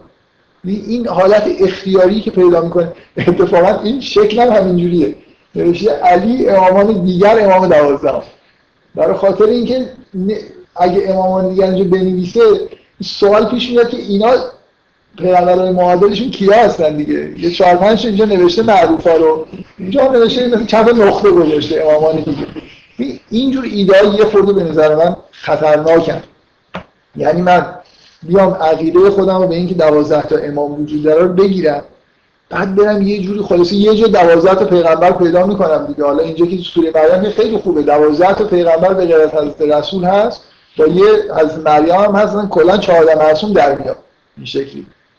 اینکه من می‌خوام بگم ایده لایجی فرقش با ایده سمنانی اینه. منم می‌فهمم که این مسئله تناظر اصلا پایه عقلیش کجاست. شهود ممکنه مثل ابن عربی تو خواب دیده باشه. ابن عربی بعضی چیزا رو میگه مثلا انبیا رو من تو خواب دیدم یا با روحشون ارتباط داشتم اینجوری به من اینجوری گفتم که یکیش هم اینه که اسحاق بوده اسماعیل نبوده اینو خود بهش گفتم دروغ گفتنش.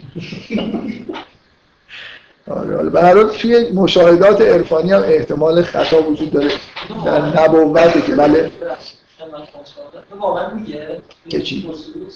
که اسحاق بوده دیگه. نه که می‌دونم ولی دلیل هم من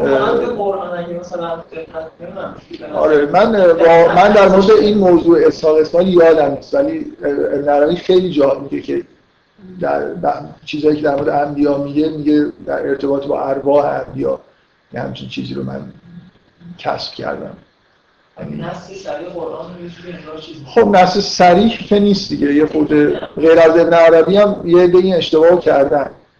که ابن عربی در محیط مسیحی زندگی کرده در خب بشر به حساب خب آره من, من که سعی کردم بگم که از من سراحت حتی وجود داره. یعنی یه سراحت یعنی اینکه من اون قسمت از اون سوره رو سوره صافات رو اصلا نمی‌تونم دیگه بخونم به از اینکه اسماعیل و اسحاق به دنبال هم دیگه هستن و تولد اسحاق بعد از در واقع اسماعیل اسماعیل این کسی که قربانی میشه. ولی به هر حال این ابهام بین مسلمان ها بوده و ابن عربی هم طرف اینو گرفته که جز اون اقلیتیه که میگن که به هر حال توی مشاهدات عرفانی قطعا خطا وجود داره. فقط در انبیا هست که این ابزارهای مشاهده و اینا اینجوری از خطا مثلا پاک میشن. و بله نویز وجود نداره یا حالا برای error correction انجام میشه اینجا. اگه اشتباهی هم اتفاق میفته یا در وحی که اصولا اشتباه نیست. ایده, ایده لایجی از در من من نمی‌فهمم این تناظر از کجا میاد. و اگرم بیاد اصلا نمی‌فهمم که چجوری میشه تشخیص داد که دوازده امام هفت امام پنج امام چهار هزار تا ولی رو چی رو متناظر چی باید بکنه.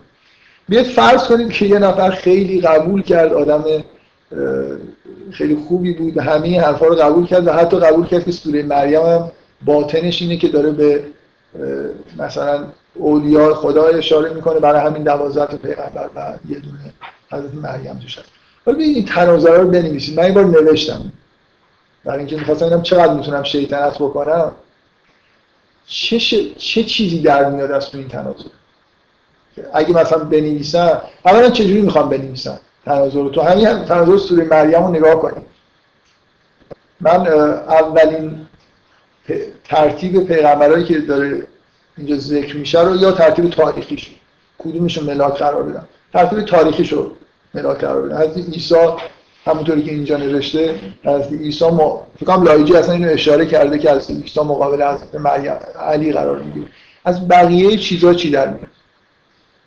حضرت مریم که مقابل فاطمه قرار می‌گیره که خب، تا اینجاش که عالیه خیلی خوب. بعد حضرت یحیی مقابل امام حسن قرار می‌گیره و حضرت زکریا مقابل امام حسین. باید برعکس باشه دیگه خوب حضرت یحیی مقابل امام حسین باشه که مثلا پیامبر شهیده. بعد همینجور بیاید پایین ببینید چی در میاد از توی این تنال آخه اگه من یه تنازلی بین مثلا فرض کنید سلسله انبیا و رشد انسان برقرار می‌کنن چیزای قشنگی از توش در میاد از این وقتی آدم معادل میشه با مثلا لطیفه نمی‌دونم غالبیه یا حضرت نوح با دوران مثلا کودکی معادل میشه اینا یه جوری توی این تطبیق کردن زرافت وجود داره که اونا شهودن خوب در میاد یعنی معنیش. ولی از توی این چیزا من نمی‌دونم خود لاهیجی چی می‌خواد در بیاره از این تناظر دوازده تا پیغمبر از کل ظاهرا لاهیجی هیچ ایده این که از سوره مریم استفاده بکنه نداشته. حالا من دارم من دارم اینو اضافه می‌کنم. لاهیجی تو قرآن فکر نمی‌کنم بشه راحت دوازده برای میشه یه جور شمار از دوازده تا بود. یا اگه اسماعیلی باشید یه هفتایی رو جور کنید دیگه. بعد اومدیم هفت تا پنج تا دوازده تا جور کردید این تناظره چیزی در میاد از توش؟ اگه در نیاد من می‌خوام بگم اگه در یعنی از تو این تناظر. شما ببینید وقتی که تئوری میگید تئوری وقتی که همین جلو میرید اگه همه چیز رو جمع جور کرده و چیزای نتایج قشنگ داد علاقه من میشید دیگه. من یه تئوری بگم که مبانیش که چندان ایده شهودی نداره. جلو هم که میرم به از اینکه این عدد دوازده و این حرفا یه جوری داره جور در میاد که اونم قبول بکنید که اگه اسماعیلی بودم هم می‌تونستم شیطن برای اسماعیلی هم می‌تونم این شیطنت رو انجام بدم. برن یه جایی یه هفته پیغمبر یعنی یه دونه هفته یه چیز اضافه بکنم و مثلا یه, ایدای این شکلی بگم. برای زیدی هم کمی الان این کارو کردم. یعنی فل بداهه داشتم می اومدم ایده رو نداشتم که یه نفر رو از کجا جور بکنم. از آدم اولوالعزم نیست. جور میشه دیگه خلاصه. پنج تا پیغمبر اومده.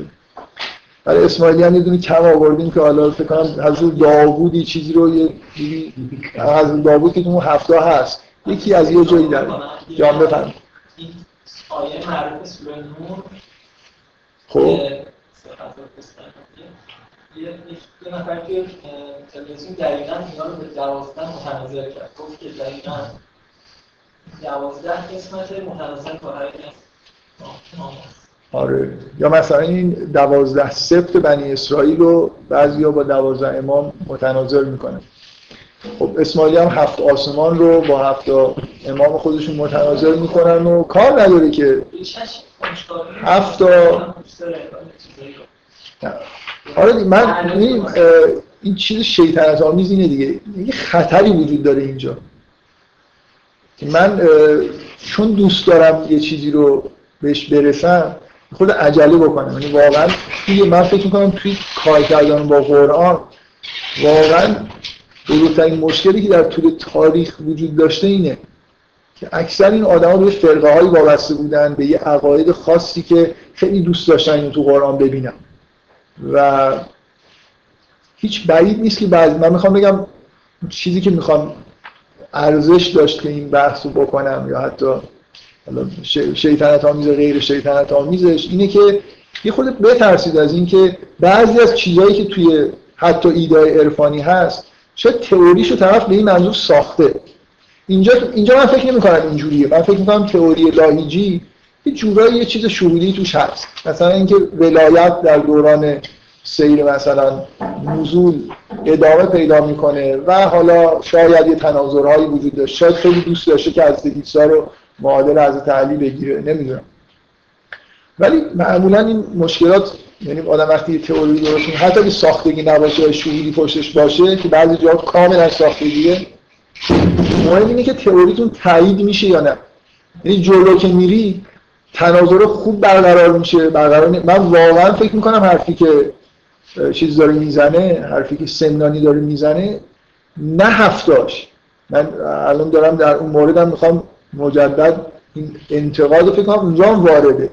من نمیفهم من قانع نمیشم. شاید اون به دلیل شهود عرفانیش هفت و لطیفه درون انسان رو می‌بینه. چیزی که تمام استدلالی که من کردم و استفاده که کردم اینه که بین مراحل ظهور انبیا و رشد فردی انسان تاریخ انسان به عنوان یه موجود و تاریخ یه فرد یه تناظری وجود داره. ولی اینکه اونجا هفت تا لطیفه وجود داره و اونجا هفت تا پیغمبر معادل این میشه من اینو نمی‌دونم از کجا در بیارم. سمنانی به این دلیل هفت میگه برای اینکه اون لطایف باطنی رو هفت تا می‌دونه. و اینو میگه من از شهود عرفانی خودم دارم. خب من چیزی که استفاده می‌کنم اینه که آدم و نوح و این مراحل سیر انبیا در طول تاریخ حتی من یه استفاده از یه اشاره به نزدیک بودن لوط با ابراهیم مثلا کردن که شاید معنیدار باشه. ولی الان شما چه توجیهی دارید که یکی از این هفتا پیغمبر رو سمنانی داوود می‌گیره؟ واقعا توی قرآن داوود در کنار اون شی اون شیشتا خیلی موجودات خاصی هن توی قرآن. ولی داوود اون وسط چیکار می‌کنه؟ سلیمان هم پس یه لطیفه سلیمانی هم درست کنیم دیگه. سلیمان از داوود کوچیکتر نیست بعد دیگران هم هستن سهم اونا رو یه جوری سعی کنیم بدیم این داوود از کجا من نمی‌فهمم داوود از کجا میاد. ممکنه یه شهود من انکار نمی کنم شاید یه چیز شهود خیلی عمیقی واقعا وجود داره. داوود یه جوری با یکی از مراحل رشد انسان یه تطبیق خاصی داره. ولی من هفته بودنشو واقعا نمی‌فهمم. چیزی که نمی‌فهمم نمیگم. هیچ چیزی هم توی جلسات قبل در مورد اینکه اون هفته واقعا هفته باشن تو حرفای من نبود. شاید یه روزی بفهمم که واقعا این هفتی عدد خاصیه. به نظر اون چیزی که سمنانی میگه حرف خیلی قشنگیه و به نظر من درسته و ازش یه چیزای خوبی هم میشه فهمید یعنی در واقع ایده های قشنگی میشه گرفت برای فهمیدن داستان انبیا و برعکس از داستان انبیا برای رشد فردی انسان در حد یه جور تناظر تقریبی نه یه تناظر خیلی دقیق. ایده خیلی قشنگه ولی اینکه این برای هفتاش بکنیم اون براش هفت بکنیم اسم بذاریم و اینا ممکنه درست باشه. وقتی یه چیزی که نمی‌فهمم من ممکنه من اصلا درست نباشه. شاید بشه لطیفا. شاید اگر مثلا فرض کنید آقای سمنانی خود عارف بزرگتری بود و مشاهده دقیقتری در مورد درون خودش می‌کرد شاید دوازده تا می‌دید یا صد تا می‌دید. شاید در اندازه پیامبرانی که در قرآن اسمشون اومده می‌دید و مثلا یه چیزایی هم در مورد بعضی از پیامبران می‌فهمید. که الان صالح و لوط و نمی‌دونم خیلی ها نیستن ولی مثلا داوود به عنوان یه پیغمبر خاص اون هفته هست به نظر میاد دل بخواد. خلاصه اینکه این جلسه حالا من نیم ساعت مثلا وقت صرف کردم که یه نقدی از اون دو تا ایده عرفانی که جلسات قبل گفتم بهش اشاره کردم ارائه بدم فکر می‌کنم در همین حد آموزنده هست و اینکه ایده لاهیجی رو به نظر من ایده ای نیست که خیلی بشه روش حساب کرد. من حداقل فکر می‌کنم که ایده برای من قابل فهمی نیست و از این تناظرم چیزی به نظر من در نمیاد. برای خاطر اینکه اون ورش انبیا رو نام نمی‌بره که کدوم هستن و از تناظرش هم مثلا از زکریا نمی‌دونم معادل امام حسین بشه. من من چیزی نمی‌فهمم. در حالی که اونجا از تناظر آدم و نوح با مثلا مراحل کودکی انسان چیزی می‌فهمیم. حتی برای مثلا فرض کن سیل سیلابی که در زمان نوح راه افتاد یه چیز جالبی فکر می‌کنم آدم درک می‌کنه. و برای من اینجوری بوده. یعنی این ایده ای که شنیدم از سمنانی برای من این شکلی بود که یه چیزایی از تاریخ انبیا به نظرم خیلی جالب مثلا تطبیق می‌کرد و فکتایی مثلا توجیه می‌شد بعضی از چیزها رو آدم می‌تونست بهتر بفهم حالا این دوتا رو با هم مقایسه کردم در این حال بینم اشاره کردم که من اون هفتا بودن ایده سمنانی رو هم نمی‌فهمم و داوود نمی‌دونم اون وسط داره چی کار می‌کنه و ممکنه ممکنه حرفای هر دوتا اینا کاملا درست باشه من نمی‌فهمم. در حال تا وقتی که من شواهد شهودی یا متنی کافی نداشته باشم برای این تئوری اینا تئوری هم دیگه. نمی‌تونم بهشون خیلی وفادار باشم. فقط اون ایده سمنانی رو فکر می‌کنم ایده قشنگیه در حد تناظر. نه تعدادشون حرف. بفرمایید. مسئله مسئله ابطال ناپذیر وقتی حرفی بودن این نظریه نمی‌تونید چی یعنی با چی نمیشه پیش کنید دیگه ما به منبع معتقدیم منبعش رو خیلی اساسی نداریم منبعش رو در اساسی نداریم ما نمی‌تونیم کشور هر که میگن چیز بیشتری نمیگه که ما بتونیم با چیزی چک کنیم در کنیم در در یعنی در مورد لاهیجی صرف وجود تناظر با توجه به اینکه معلوم نیست که کی با کی متناظر میشه یه چیز خیلی گنگیه دیگه. نه رد میشه نه اثبات میشه نه چیزی دستمون میده. اگه صرفا گفتن اینه که ولایت ادامه پیدا می‌کنه این اصلا احتیاج به تناظر نداره. اگه گفتن اینه که باطن نبوت آشکار میشه اینم باز خیلی معنی نداره نمی‌دونم. مریم نزول. از فاطمه تو سود آره. شما دوازده تا چیز می‌خواید اگر از فاطمه چهارده تا معصوم دارید دیگه. دوازده تا بگر از پیغمبر دوازده تا امام و یه دونه از فاطمه. خب سوره مریم دوازده تا پیغمبر با یه حضرت مریم هست. خیلی خوبه دیگه. خیلی وسوسه انگیزه که اینو به لایجی گزارش بدیم که بنویسه. دیگه خلاصه یه جایی پیدا کردم که دوازده تا جور شد با یه دونه اتفاقا مثلا چیزم جور شد. اون یه دونه معصوم دیگه هم تو حالا شاید هم این تناظر یه روزی یه نفر اومده اثباتش کرد. من, من چیزی نمی‌فهمم. نه از تناظرش می‌فهمم نه از اینکه کدوما متناظر کدومی که میشن چیزی در میاره.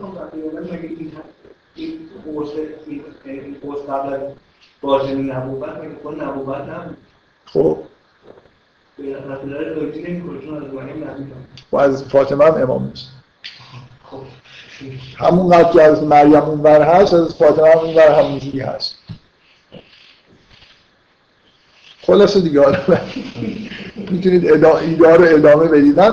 یه خورده همیشه این احساس خطر رو می‌کنم. سعی کردم که حالا این احساس خطر رو بهتون منتقل بکنم که توی ایده های عرفا هم اشتباه وجود داره هم اینکه در حال چیزی که نفهمیدید من, خ... من همین الان واقعا دارم بهتون میگم که شاید ایده لایجی ایده خیلی جالب و قشنگی من نمی‌فهمم. شاید این از داوود اونجا خیلی مهمه که باید حتما باشه من نمیفهم نمی‌فهمم خب میگم نمی‌فهمم. این آیه قرآن که میگه لا تخف و ما لیس لک بهی علم و همیشه رعایت بکنید. خودتون علم بهش ندارید دنبالش راه یه روز شاید من اومدم گفتم که اصلا بیا من دقیقا فهمیدم لایج چی میشه این تنازع هم اینجوریه معنیش هم اینه خیلی هم چیز قشنگی در حالا تا نمی‌دونم در پس ذهنم می‌ذارم استفاده نمی‌کنم. ولی در مورد ایده سمنانی یه چیزی می‌فهمم می‌دونم به نظرم درست میاد. حالا ازش میشه استفاده خب. این قسمت های شیطنت آمیزی که شیطنتش حذف شده.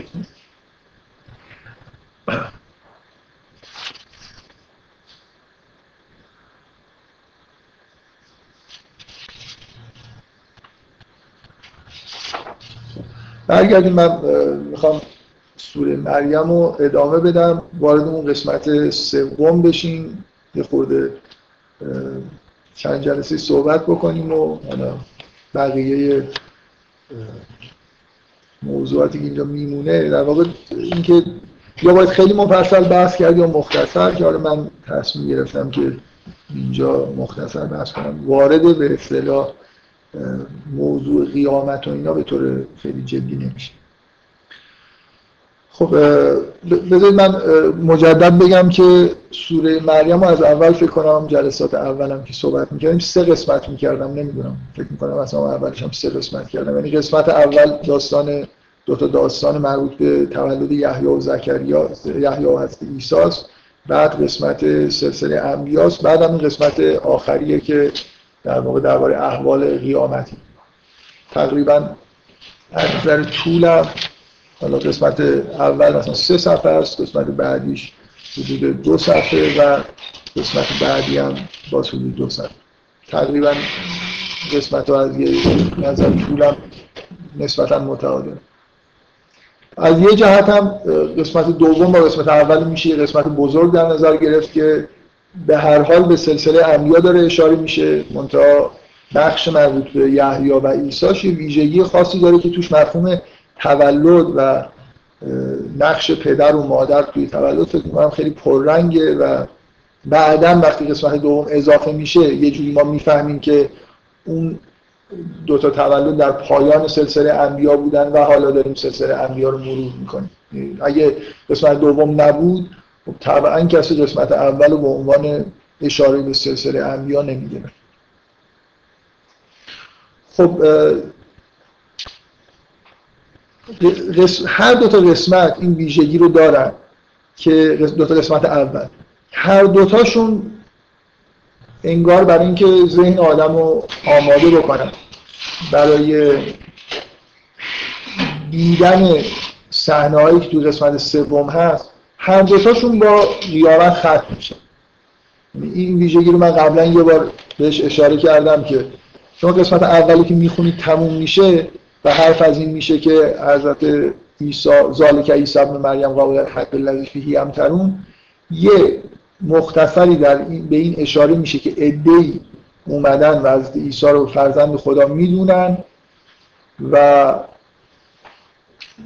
این عبارت گفته میشه که مثلا فوید للذین کفروا من مشهد یوم عظیم اشاره به قیامت میشه و یه مختصری در واقع آیه هایی میاد که حالت این آدما رو شما در روز قیامت و انذر هم یوم الحسره از قضی الامر و هم فی غفلت و هم لا یؤمنون.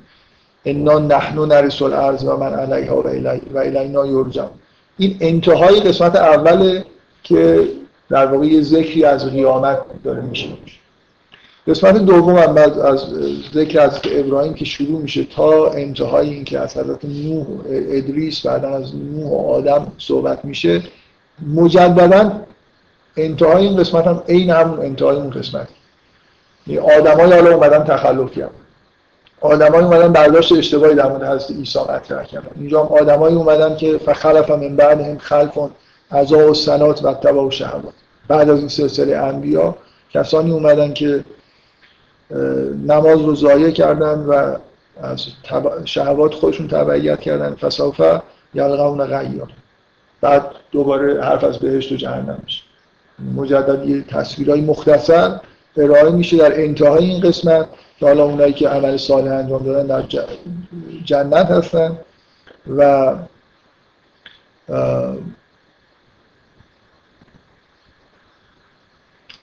من میل دارم فرض بکنم که با همین تصویر در واقع این قسمت تموم میشه و یه چیزی توی این سوره دو تا آیه هست که اون وسط به عنوان بین قسمت دوم و سوم میاد که که تو کدوم قسمت حسابش بکنی که اشاره به زمان در واقع میاد سلسله انبیا رو که مرور می‌کنیم و این حرفا رو می‌زنی از حضرت عیسی و یحیی که در اول ازشون حرف زده میشیم میریم حضرت ابراهیم و موسی اون سلسله رو می‌بینیم اول و آخرش رو مدام انگار داریم مرور می‌کنیم نهایتا به خود پیغمبر توی این سوره به این شکل اشاره میشه که یه دوتا تک جمله از قول فرشته های وحی به خود پیغمبر گفته میشه که خیلی جمله با معنی من نمی‌دونم واقعا برای شما چقدر این جمله هیجان انگیزه. من فکر می‌کنم از این سوره رو دارم می‌خونم. هر دفعه که به اینجا می‌رسم برای من خیلی جالبه. برای خاطر اینکه از اون آیه‌ای هستن که کاملا همه چیز انگار مثل جمله معترضم دیگه. روال طبیعی سوره انگار برداشته میشه. یه چیزی حالا به خود پیغمبر داره گفته میشه. من یه بار این موضوع رو هم اولی که گفتم این مثل حالتی که شما غرق تماشای فیلمی هستید و چراغا رو روشن بکنن ببینید یه سالن سینماست. آپارات چجوری داره پخش میشه. شما کل این سوره رو که می‌خونید انبیا که دارید مشاهده می‌کنید در واقع دارید از مکالمه بین فرشته و پیغمبر ما دارید استفاده می‌کنید این دارید می‌بینید. و حرف از اینه که دقیقا حرف از اینه که این سلسله انبیا اومدن و رفتن و بعدش فطرتی به وجود اومد. من مجددا تاکید می‌کنم که لحن سوره اینجوریه که بیش از هر کسی فخلف من بعدهم خلفون عزا و سلات به مسیحی ها داره اشاره می‌کنه. بیشتر از هر کسی. کسایی که تو اون دوره فطرت اومدن و نماد یعنی چجوری بگم بهترین مستاق هم برای آدمایی که عزا و سلات کردن. حالا من بعدا براتون از تو قرآن و وقت تبا و شهوات کردن تعبیر قرآن در مورد مسیحی ها این اینم هست. جاهای دیگه هم تو قرآن گفته میشه که اینا انحرافاشون برمیگرده به اینکه از شهوات خودشون تبعیت کردن. بنابراین مثل اینکه شما سلسله انبیا رو دیدید دوره بعدش هم می‌بینید که بعد از اینکه سلسله انبیا تموم شد تو اون دوران فطرت پیش اومد دوره که در واقع توش خلافایی صورت گرفته دستور عملایی که انبیا آورده بودن خوب رعایت نشده. مثل اینکه شما همه این چیزها رو دیدید حالا یه دفعه الان دیگه تو دوره هستیم که فطرت تموم شده دیگه. یعنی الان داره وحی میشه. و موضوع این دو تا در واقع همینه که انگار به نوع این پدیده یه مقدار عجیب و که چطور شده که 600 سال دنیا خالی از نبوت مونده. همین الان انگار جوابشو فرشته دارن میگن. به پیغمبر میگن و ما نتنزل الا به امر رب ما همینطوری که نمیاییم خداوند باید به ما امر بکنه تا ما مثلا ظاهر بشیم. لهم ما بین عیدینا و ما خلفنا و ما بین ذالک و ما و ما کان ربک نسیر خدا فراموش نکرده. اینجوری نیست که این فطرت اینجوری پیش اومده خدا یادش رفته مثلا انبیا رو بفرسته. که دوره فطرتی حالا لازم بوده بین حضرت عیسی تا ظهور حضرت رسول که انگار اون سوالی که تو ذهن آدم شاید پیش میاد این سلسله انبیا پشت هم. را سوره رو می‌خونید در هر پیغمبری میومد خلاصه یه جانشینی داشت یه نفر باهاش بود بعدش بود همینجور حضرت زکریا رو اصلا از اول سوره اینجوری شروع شد که از زکریا نگران اینه که سنش بالا رفته کسی بعدش نیست. چطور شد که بعد از عیسی هیچی نیومد؟ این سوره خود به خود این سوال تو ذهن ما هم ایجاد می‌کنه دیگه. و این جوابش رو ملائکه دارن به پیغمبر میدن که ما به این امر خدا بوده که اینجوری بشه. خداوند فراموش نکرده بود که انسان ها رو که مثلا نبی نمیفرستاد. اینکه ما به امر خدا می اومدیم به امر خدا نیومدیم حالا دوباره اومدیم اینکه این دقیقا سلسله انبیا یه جوری کات میشه و همین زمان حال که همین الان فرشته دوباره اومدن و دوباره دارن با پیغمبر حرف می‌زنن. و خب خیلی جالبه دیگه و این قطع شدن ناگهانی اون روال سوره با یه مکالمه ای که تو زمان حال داره اتفاق میفته مثلا دیدن آپارات و از انگار آدم یه از خواب و رویا بیدار بشه ببینه که این وسیله ای که در واقع این حرفایی که زده شد کی داره میگه به کی داره میگه چجوری این قرآن در واقع مجدد. این ذکر که داره نازل میشه مرتب توی خود سوره هر میگه که وذکر فل کتاب مثلا ابراهیم. که اینا این ماجرای قدیمی قرآن ذکر دیگه. اینجا جایی که اینا دارن ثبت میشن. مثل که برای ابد دیگه ما این صحنه هایی که داره روایت میشه رو می‌تونیم ببینیم. چجوری داریم می‌بینیم؟ از طریق همین در وحی مجددی که داره انجام میشه. بنابراین اینجا حالت بشارت آمیزی از اتصال دوباره زمین و آسمان و اومدن ملائکه و بعد از این دورانی که نمی اومدن هست و توجیه این که در واقع این یه چیزی بوده که به امر خداوند انجام شده.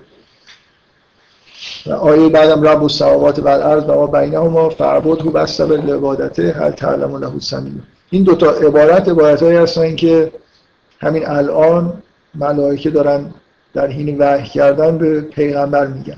این یه جوری روال سوره رو میشکنه و وارد قسمت سوم میشیم. حالا اینو ابتدای سوره قسمت سوم می‌خواید بگیرید یا انتهای قسمت دوم شاید مناسبت باشه که هیچ کدوم نگیریم یا اولی سوره قسمت سوم بگیریم. اگه می‌خوایم به یکیش الحاق بکنیم.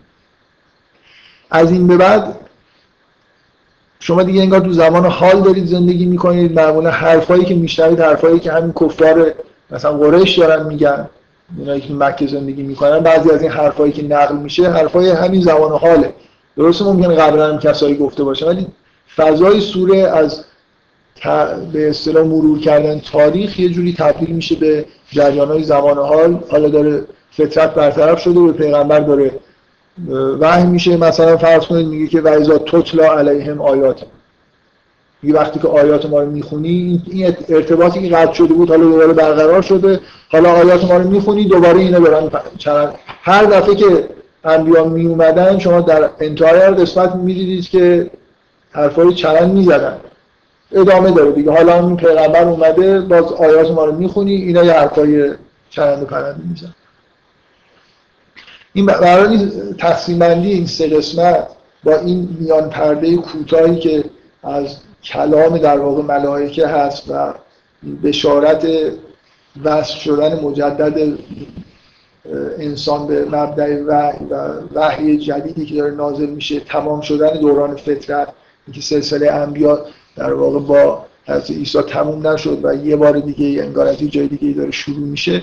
اینا به هر حال نکاتیه که تا اینجا وجود داره. من چیز خاصی نمی‌خوام در مورد اون سه چهار تا آیه‌ای که انتهای قسمت دوم هست که به تخلف اون آدما و اینکه اگر توبه بکنن اونایی که توبه می‌کنن و عمل صالح انجام میدن یه توصیفی از بهشت هست. حالا فعلا نمی‌خوام اشاره بهش بکنم. می‌خوام یه جوری مقدمات وارد شدن به قسمت سوم فراهم بکنم.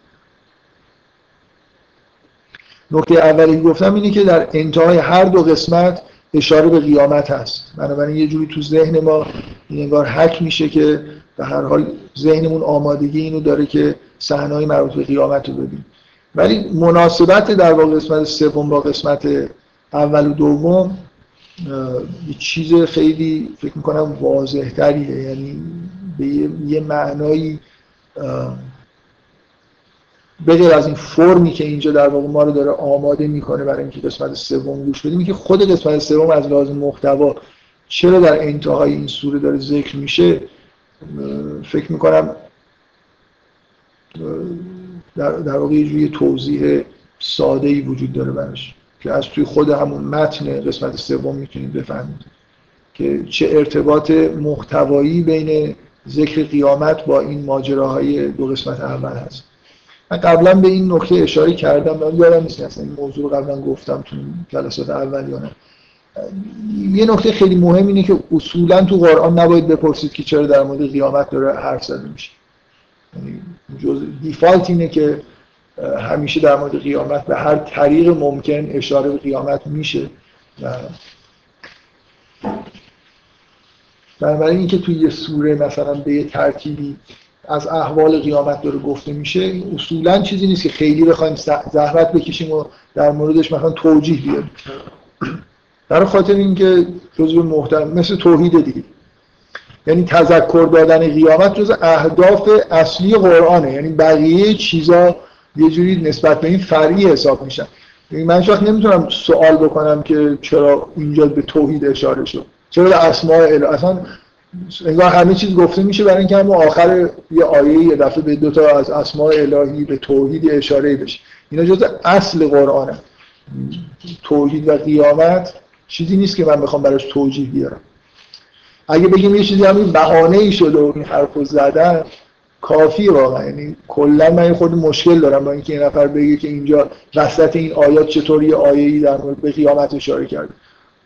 همونجوری که به خدا هر جایی که ممکن باشه. وسط داستان سوره یوسف یه دفعه مثلا قطع میشه میگه که میگه مثلا ما اینطوری کردیم و ما همیشه قادرین که هر کاری می‌خوای انجام بدیم. اصلا همه داستان دارید می‌خونید یه همچین چیزایی رو بفهمید دیگه. یعنی جایی که مثلا یوسف رو انداختن تو چاه خدا اینو از چاه برداشت برد تو قصر مثلا اینکه از بزرگان مصر. یه اتفاق. این بلافاصله یه همچین چیزی یه همچین آیه اونجا هست و مدام تو سوره یوسف که سوره یوسف به این دلیل دارم مثال می‌زنم نه به این دلیل که قبلا در موردش بحث کردم. به این دلیل که از نظر انسجام روال به اصطلاح روایت کردن یکی از خطی ترین و ساده ترین روایت های قرآن این داستان از اول مثلا شروع بچگی یوسف هم میگه تا آخر داستان بدون اینکه تقدیم و تأخیر زمانی توش ایجاد بکنه.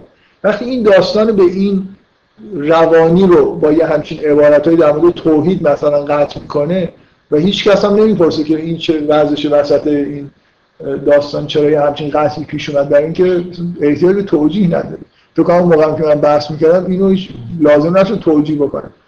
داستان برای چی گفته داره؟ داستان رمان نیست که مثلا من دارم می‌خونم. وسطش مثلا قطع شده. داستان رو داریم می‌خونیم برای اینکه همین چیزا رو ببینیم شما قرار داستان رو بخونید و اون نوع ارتباط خاصی که یوسف با خدا و خدا با یوسف داره و دخالت هایی که خدا تو زندگی یوسف می‌کنه رو به عنوان به اصطلاح ربوبیت خاصه در مورد یوسف اینو ببینید. یه جاهایی هم می‌بینید برعکس یوسف برمیگرده یه چیزایی به خدا میگه. یعنی روال روایت داستان با یه جمله از یوسف که در خلوت یه چیزی به خدا میگه به یه معنایی قطع میشه. بفرمایید. نه نه اصلا داره دراماتیک ندارن ولی نباشن هم شما درامتون کامله. گاهی این جمله مثلا دراماتیکش اینجوریه که روی ریتم تاثیر خیلی خوبی می‌ذارن. ریتم رو کنترل می‌کنن. فضای بین قسمت های داستان رو مثلا اینجوری مثل من تو اون جلسات هم فکر می‌کنم به این اشاره کردم اینا مثل میان نویس توی سینمای سامت که میشه باهاشون ریتم رو کنترل کرد. ها فکر می‌کنن که من همون موقع فکر کنم اینو گفتم. که الان شما شاید تصورتون این باشه که میان نویسای چیزای زائدی بوده که چون نمی‌تونستن کلام داشته باشن اینا رو دیگه اجبارا می آوردن در حالی که کلی تو اون 20 سال اول تکنیک ابداع کرده بودن که گاهی یه جای زائدی که خیلی هم احتیاج نبود حرفی زده بشه میان نویس رو می آوردن گاهی به تاخیر مینداختن. برای اینکه باش ریتم رو کنترل بکنن. تو سوره یوسف از این میان نویسا به شدت برای کنترل ریتم استفاده شده. خیلی حتی کار این تاکید کردم ولی بعضیاشون به وضوع اگه حذف بکنید هیچ آسیبی به روایت نمی‌خوره. یعنی اینا یه جور نسبت به روایت حالت زائد داره. و موضوع اینه که تو قرآن اینا زائد نیستن. برای خاطر اینکه من دارم برای خودم یه فکر می‌کنم. شما نمی‌دونم چیکار این کسایی که از راه دور گوش میدن بعضی از این چیزها رو که تصویریه مشکل پیدا خب من در حرفم اینه که در مورد اینکه یه سوره با احوال قیامت شروع بشه با احوال قیامت ختم بشه یا گاهی وسط یه داستان یا یه چیزی یه روایت قطع بشه و یه جمله کوتاهی حتی در مورد قیامت بیاد اینا اصلا چیزی نیست که خیلی بخوایم گوش به استرا بحث خاصی بکنیم که چرا این اتفاق افتاد. توحید درباره خدا حرف زدن و درباره قیامت حرف زدن جزو اهداف اصلی قرآنه بنابراین هر جایی شما باید انتظار داشته باشید که اگه مناسبت وجود داره به نوعی این چیزا بیاد بنابراین در, در یه حدی می‌خوام بگم که توجیه کردن مثل اون توجیهی که چرا اینجا حرف از اسماعیل زده شده نیست. اینجا خیلی ولی مناسبت خاصی که اینجا وجود داره چیه؟ خب این بحثی یعنی چه زاویه دید خاصی نسبت به قیامت وجود داره توی اینجا؟ هر جایی که در مورد قیامت صحبت میشه همونطوری که وقتی در مورد خداوند صحبت میشه اسماء خاصی میگن مثل اینکه از یه جنبه خاصی داریم نگاه می‌کنیم به حضور خداوند در یه ماجرایی. در مورد قیامت هم اینجا به هر حال هر جایی که در مورد قیامت صحبت میشه یه جور ممکنه یه دیدگاه خاص وجود داشته باشه. چیزی که اینجا هست یه نکته خیلی بدیهیش اینه که شما در در قیامت چیه؟ قیامت یه جوری شما همه قیامت از اون جهتی که ما بهش میگیم حشر در نظر بگیرید. حشر یعنی یعنی تمام آدما که به, به طور متنا... متوالی در طول زمان ظاهر شدن و توی این سوره به شدت به این توالی آدما که یکی میاد بعدش یکی دیگه میاد. مثلا ارث می‌بره و یه چیزی رو ادامه میده. اصولا آدما متولد میشن از هم دیگه. بنابراین طول مثلا چندین قرن هزاره مثلا طول می‌کشه تا این همه آدمایی که خداوند اینا رو در واقع خلق کرده اینا دارن ظاهر میشن. ولی یه روز قیامتی هست که روز حشره و همه اینا با هم دیگه جمع میشن و خب خیلی خیلی روز جالبیه دیگه. اگر کسی اون روز بهشت بره خیلی روز جالبیه. نه از این جهت که یعنی همه آدم ها هم دیگر رو می‌بینن. یعنی شما در همزمان میشید. زمان یه جوری به انتهای خودش انگار می‌رسه. نمیشه گفت روز قیامت روز جالبیه برای اینکه اگه آدم جهنم بره هیچ کدوم اینا مزه نداره. به غیر از اون نظر بهش رفتن که همه آدم ها هم دیگه رو ببینن جالبه دیگه. من گاه گداری در در ادامه بعضی از چیزایی که تو قرآن می‌خونم گاهی خب اشاره های خاصی به این نکته به این جنبه حشر پیدا کردن همه آدم کلا آدم های خیلی قدیمی رو مثلا دیدن جالبه دیگه. مثلا از چه نظر جالبه؟ شما تصورشو بکنید که من یه, جنبه جالبش رو بهتون بگم. شما فکر کنید از آدمایی که توی روز قیامت میاد شغلشون رو سوال کنید یه آدمی که کشاورزه در همه دوره کشاورز وجود داره. حالا حداقل تا الانی که ما زندگی می‌کنیم همیشه کشاورز وجود داشته. و اگه از یه نفر بپرسن روز قیامت بگن که تو چی کاره بودی بگی من کشاورز بودم خیلی کار معنیداریه دیگه. چیز خیلی واضح و همیشه هم بوده و اینکه یه چیزی رو میکاره درو می‌کنه غذا در واقع داره تولید می‌کنه یه چیزی کار. حالا فکر کنید از یه آدم خیلی قدیمی از رونالدینیو بپرسه که تو در دنیا چیکاره بودی؟ بگم من فوتبالیست بودم. خیلی هم ازم خوب بود. بعد بگم که خب یعنی چی فوتبالیست بودم؟ بعد بگم مثلا آره یه چیز توپ بازی بوده توپ رو من می‌زدم مثلا می‌رفت دروازه و برای چند میلیارد مثلا می‌گرفتم و اینا. اصلا یه جوری شما شغلای کلا طول تاریخ رو نگاه بکنید. اینکه آدما بعضیا واقعا شغلایی دارن که فقط در زمان خودشون شاید یه جوری معنی دار بوده. دوران قدیم هم همینجور شغلا وجود داشته. و خیلی چیزهای قدیمی و جدید برای قاطی شدن. این روز هشت از اینکه تاریخ در واقع در یک لحظه همه آدما با هم در یه عقاید عجیب و غریب رو نگاه کنید. حالا توحید ممکنه عقیده یک در تمام تاریخ وجود داشته. ولی مثلا فرض کنید فیزیکدان های قدیم با فیزیکدان جدید اتباع قدیم با اتباع جدید بشینن بحث بکنن. چقدر حرفای جالب میگن و میشنون چقدر با هم دیگه فیزیکشون مثلا پزشکیشون فرق داره. و من شخصا معتقدم که این دانشی که ما الان داریم خیلی چیز خنده‌داریه. یعنی یه روزی در روز حشر خیلی پزشکی پزشکی که هیچی. فیزیک مثلا مدرن هم یه جورایی باعث خنده یه میشه. فکر می‌کنم. فضایی که توی ساینس به وجود اومده و الان مثلا عقایدی که وجود داره یه جورایی یه چیزای خنده‌داری توش هست. و همین الان هم میخورده خندم می‌گیره. گاهی حالا فیزیک کمتر مثلا زیست شناسی یا پزشکی که خیلی زیاد. تقریبا پزشکی چیزی درمان نمی‌کنه ولی خیلی رشته موفقیه.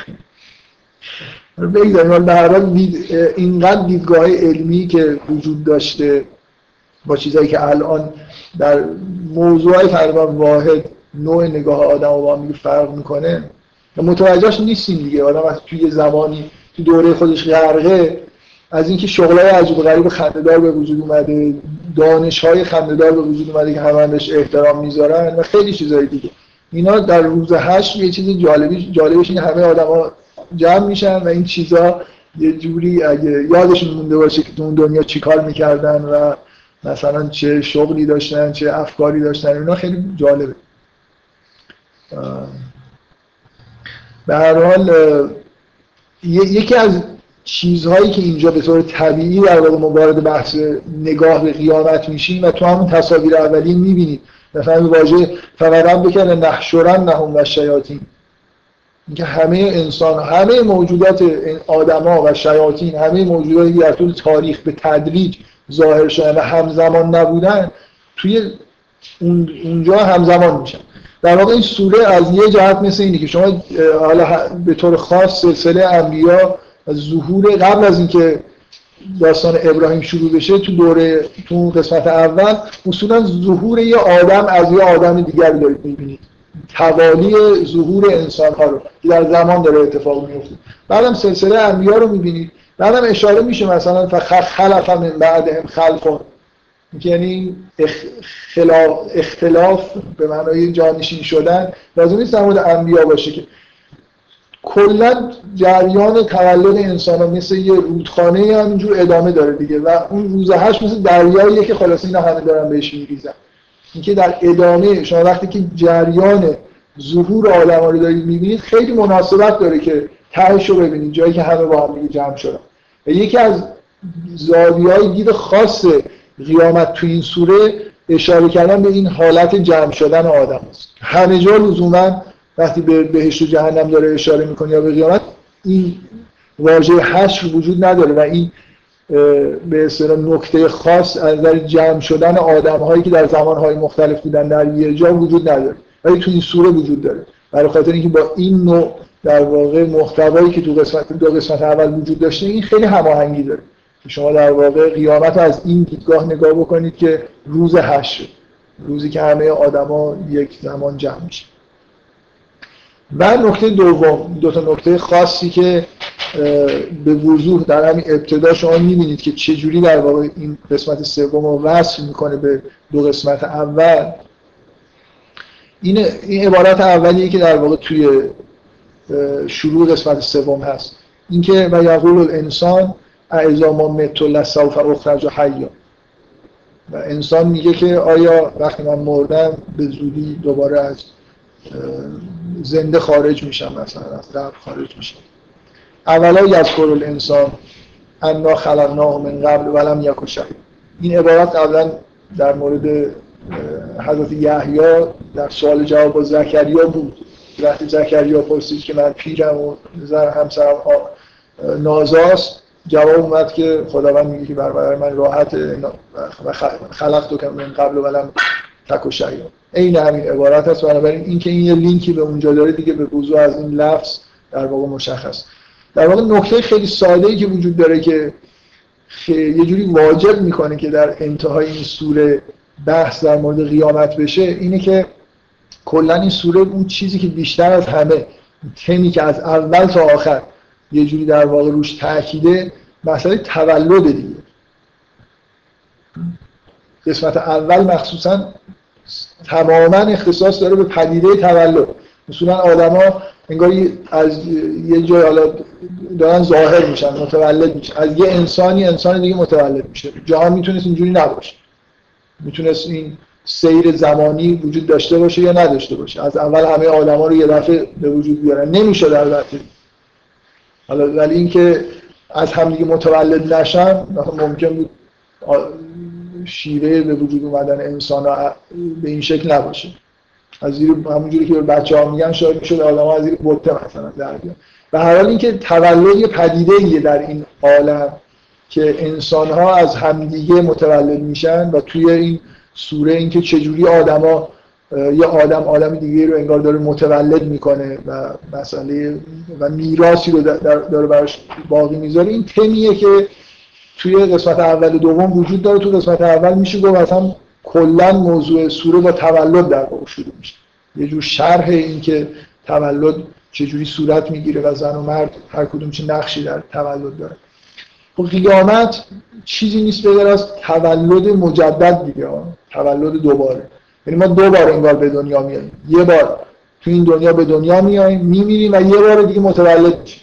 بنابراین اگه یه سوره یه متنی شما در مورد تولد بحث می‌کنید تولد انسان به وجود اومدن انسان که از هیچ به وجود میاد. و یه بار دیگه هم قیامت چیزی نیست بگر از یه بار دیگه ما انگار متولد میشیم. یه بار دیگه در این عالم ظاهر میشیم. دفعه اول در انتهاش یه مرگی وجود داره و در دفعه دوم قرار نیست که مرگی وجود داشته باشه. اینکه قیامت تولد مجدد انسان و این سوره در مورد تولد داره بحث می‌کنه خیلی مناسبت داره که شما در واقع بحث قیامت از این دیدگاه در انتهای این سوره مطرح بکنید. و شروع قسمت سوم دقیقا همینه. در واقع میگه که ناباور قسمت سوم یه جوری آدما رو مثل خیلی جای دیگه قرآن در مورد قیامت این در مورد خدا تو قرآن استدلال زیاد برهان و حجت که خدا وجود داره شما نمی‌بینید. ولی در مورد قیامت می‌بینید. در مورد, در مورد توحید تو قرآن خب خیلی جا استدلال میشه. ولی در مورد وجود قیامت شک و شبههایی که وجود داره تو قرآن مدام این ابهام زدایی رو فقط شرح این که در قیامت چه اتفاقی میفته نیست. خیلی حالتهای استدلالی و قانع کردن تو قرآن وجود داره که این چیز عجیبی نیست. و یکی از استدلال همینه که در شروع این سوره می‌بینید که در شروع این قسمت می‌بینید که این ناباوری که وجود داره. که آیا میشه ما دوباره بمیریم دوباره زنده بشیم؟ جواب خیلی بدیهی داره. مثلا هیچی نبودی. یعنی تولد چیز عجیب تریه یا تولد مجدد؟ یعنی اینکه شما فرض کنید این دنیا رو اصلا ندید یه آدمی همین الان از در اولین بار این دنیا رو داره نگاه می‌کنه. شما یه موضوع انسان رو بهش نشون بدید و ازش همینجور سوال بکنید فل بداره که اینو من از اول درست بکنم مثلا از هیچی اینو درستش بکنم سخت داره. یا مثلا یه دور خرابش بکنم دوباره درستش بکنم. خب معلومه خب از اول درست کردن واضحه که سخت داره دیگه. یه جوری باید طراحیش بکنی معماریش بکنی کلی مثلا ایده داشته باشی اینا بعد جورش بکنی با این مکانیسمی. و خیلی بدیهیه که بعد از اینکه یه چیزی رو ساختی اگه خراب شد دوباره از نو بسازیش همین چیزش وجود داره دیگه. الان ژن های ما همین چیزش در واقع یه دور وقتی ساخته شد دوباره مثلا از روش بازسازی کردن این کار خیلی ساده. الان مخصوصا در این دوران مدرن که با ژنتیک آشنا شدیم. واقعا خیلی چیز بدیهیه دیگه. شما یکی از این یه قسمت از استخون یه نفر مونده باشه یه جای ژنشو بردار. دوباره از نو مثلا بازسازی خیلی راحتتر از ساختن. و اون چیزیه که در واقع شما وقتی یه سوره با تم تولد رو در واقع داری این خیلی جای مناسبی برای اینکه این رو توی در مورد قیامت بستش بدید دیگه. قیامت چیزی نیست بغیر از اینکه دوباره ما متولد میشیم. با یه مکانیسم جدید و بازسازی میشیم در واقع. اینکه تا ندیدیم این اتفاق بیفته مشکلیه که برای یه عده ناباوری به وجود میاره دیگه. ما این پدیده تولد رو دیدیم پدیده تولد مجدد رو ندیدیم. و در واقع مشکل اصلی برای باور کردن قیامت اینه که ما اگه بیش از اندازه به حس و تجربه در واقع توی ادراکات خودمون اعتماد بکنیم این مرضی که در واقع همه انسان ها می‌تونن دوچارش بشن یعنی حسگرایی به معنای اینکه تا چیزی محسوس نباشه باورش نمی کنم تا چیزی رو نبینم باور یه جور یه جور بیماریه که در واقع گیر کردن انسان توی پایین ترین مراحل شناختی شده چیزی ساده ترین نوع شناختی که همه انسان بهش دسترسی دارن شناخت حسیه.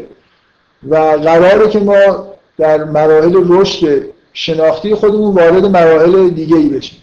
هممون هم میشیم در ما هیچ چیزی رو واقعا هیچ گزاره ای رو از حسمون به معنی واقعی کلمه در نمیاریم. همیشه یه مقدار از یه چیزای دیگه هم داریم استفاده می‌کنیم. از حس گزاره که در نمیاد. نه بگید داره اشکال نداره. این یعنی اصلا این مشکل برای کسی پیش میاد که اینا مثلا هیچ اعتقادی به مثلا وجود چیزی غیر مادی در انسان هم نباید باشن که این سوالاشون پیش بیاد. ولی باز هم یک جور معادی مثلا معنادار هستش. من نمی‌فهمم الان این سوال مادی و غیر مادیش از کجا میاد؟ چه ربطی داره این موضوع؟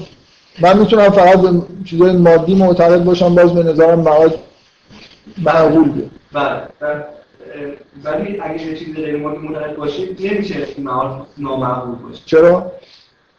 خب اصلا لازم نیست. مثلا اینکه جسم از بین رفته. نه اصلا قیامت این معنایی که در قرآن گفته میشه شما به روح می‌تونید معتقد باشید به هم چیز معتقد نباشید به حشر معتقد نباشید به بهشت و جهنم معتقد نباشید بگید من به باقی موندن روح بعد از مثلا مرگ معتقدم ولی این معنی اعتقاد به قیامت که نیست.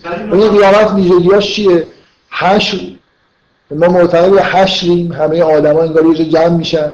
معتقد به این هستیم که یه جوری حالت جسمانی دارن. حالا سر این که یه اختلافایی وجود داره که این جسمانیت به همون معنایی که ما جسمانی هستیم هست یا نه. به هر حال یه جوری انگار بدنی وجود داره. مجازات و پاداش دادن و اینا وجود داره. اینا اصلا از غیر مادی بودن روح به هیچ وجه در نمیاد. نمیشه. ولی اگه کسی به این معتقد باشه به این معتقد باشه دیگه براش این سوال پیش که چه جوری اتفاق میفته چرا پیش میاد؟ برای حضرت ابراهیم پیش اومد. که چه جوری این اتفاق میفته کیفیتش نه انکارش نیست. کیفیتش عجیبه. اینجا هم حرف از کیفیتش نیست. اینکه عجیب نیست اینکه شما مثلا حرف مثلا اینجوری نیست یه نفر منکر قیامت باشه که این اصلا این چی مگه میشه هم چیزی؟ خیلی این کار سختی اصلا امکان نداره. به دلیل تو خودت میگه ما شما رو خلق کردیم از هیچی خلق کردیم. ساختیم بدون اینکه سابقه ای داشته باشید. بنابراین دوباره درست کردن تو معلوم از این راحت داره یه جور استدلال عقلیه برای اثبات امکان.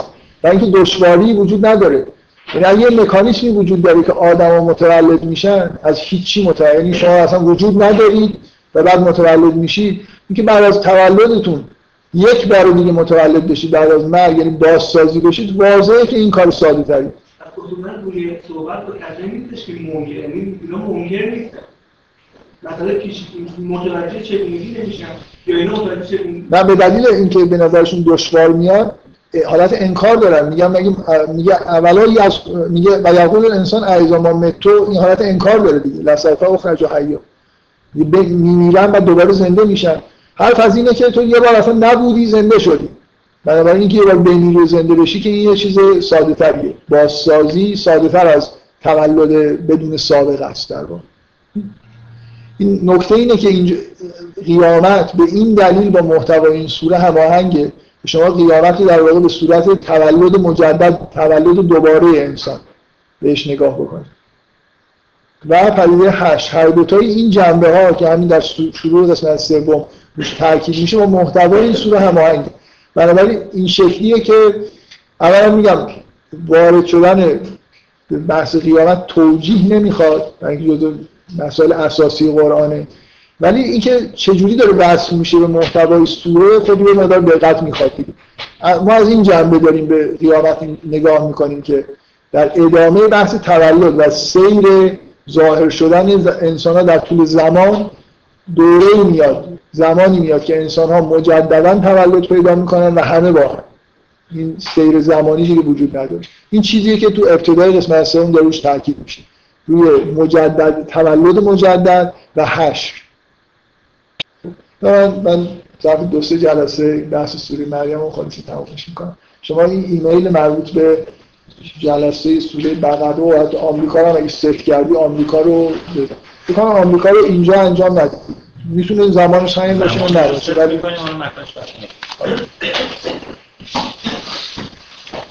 من چون شیوع ترمه فکر می‌کنم زمانش رو با مکانش همزمان ست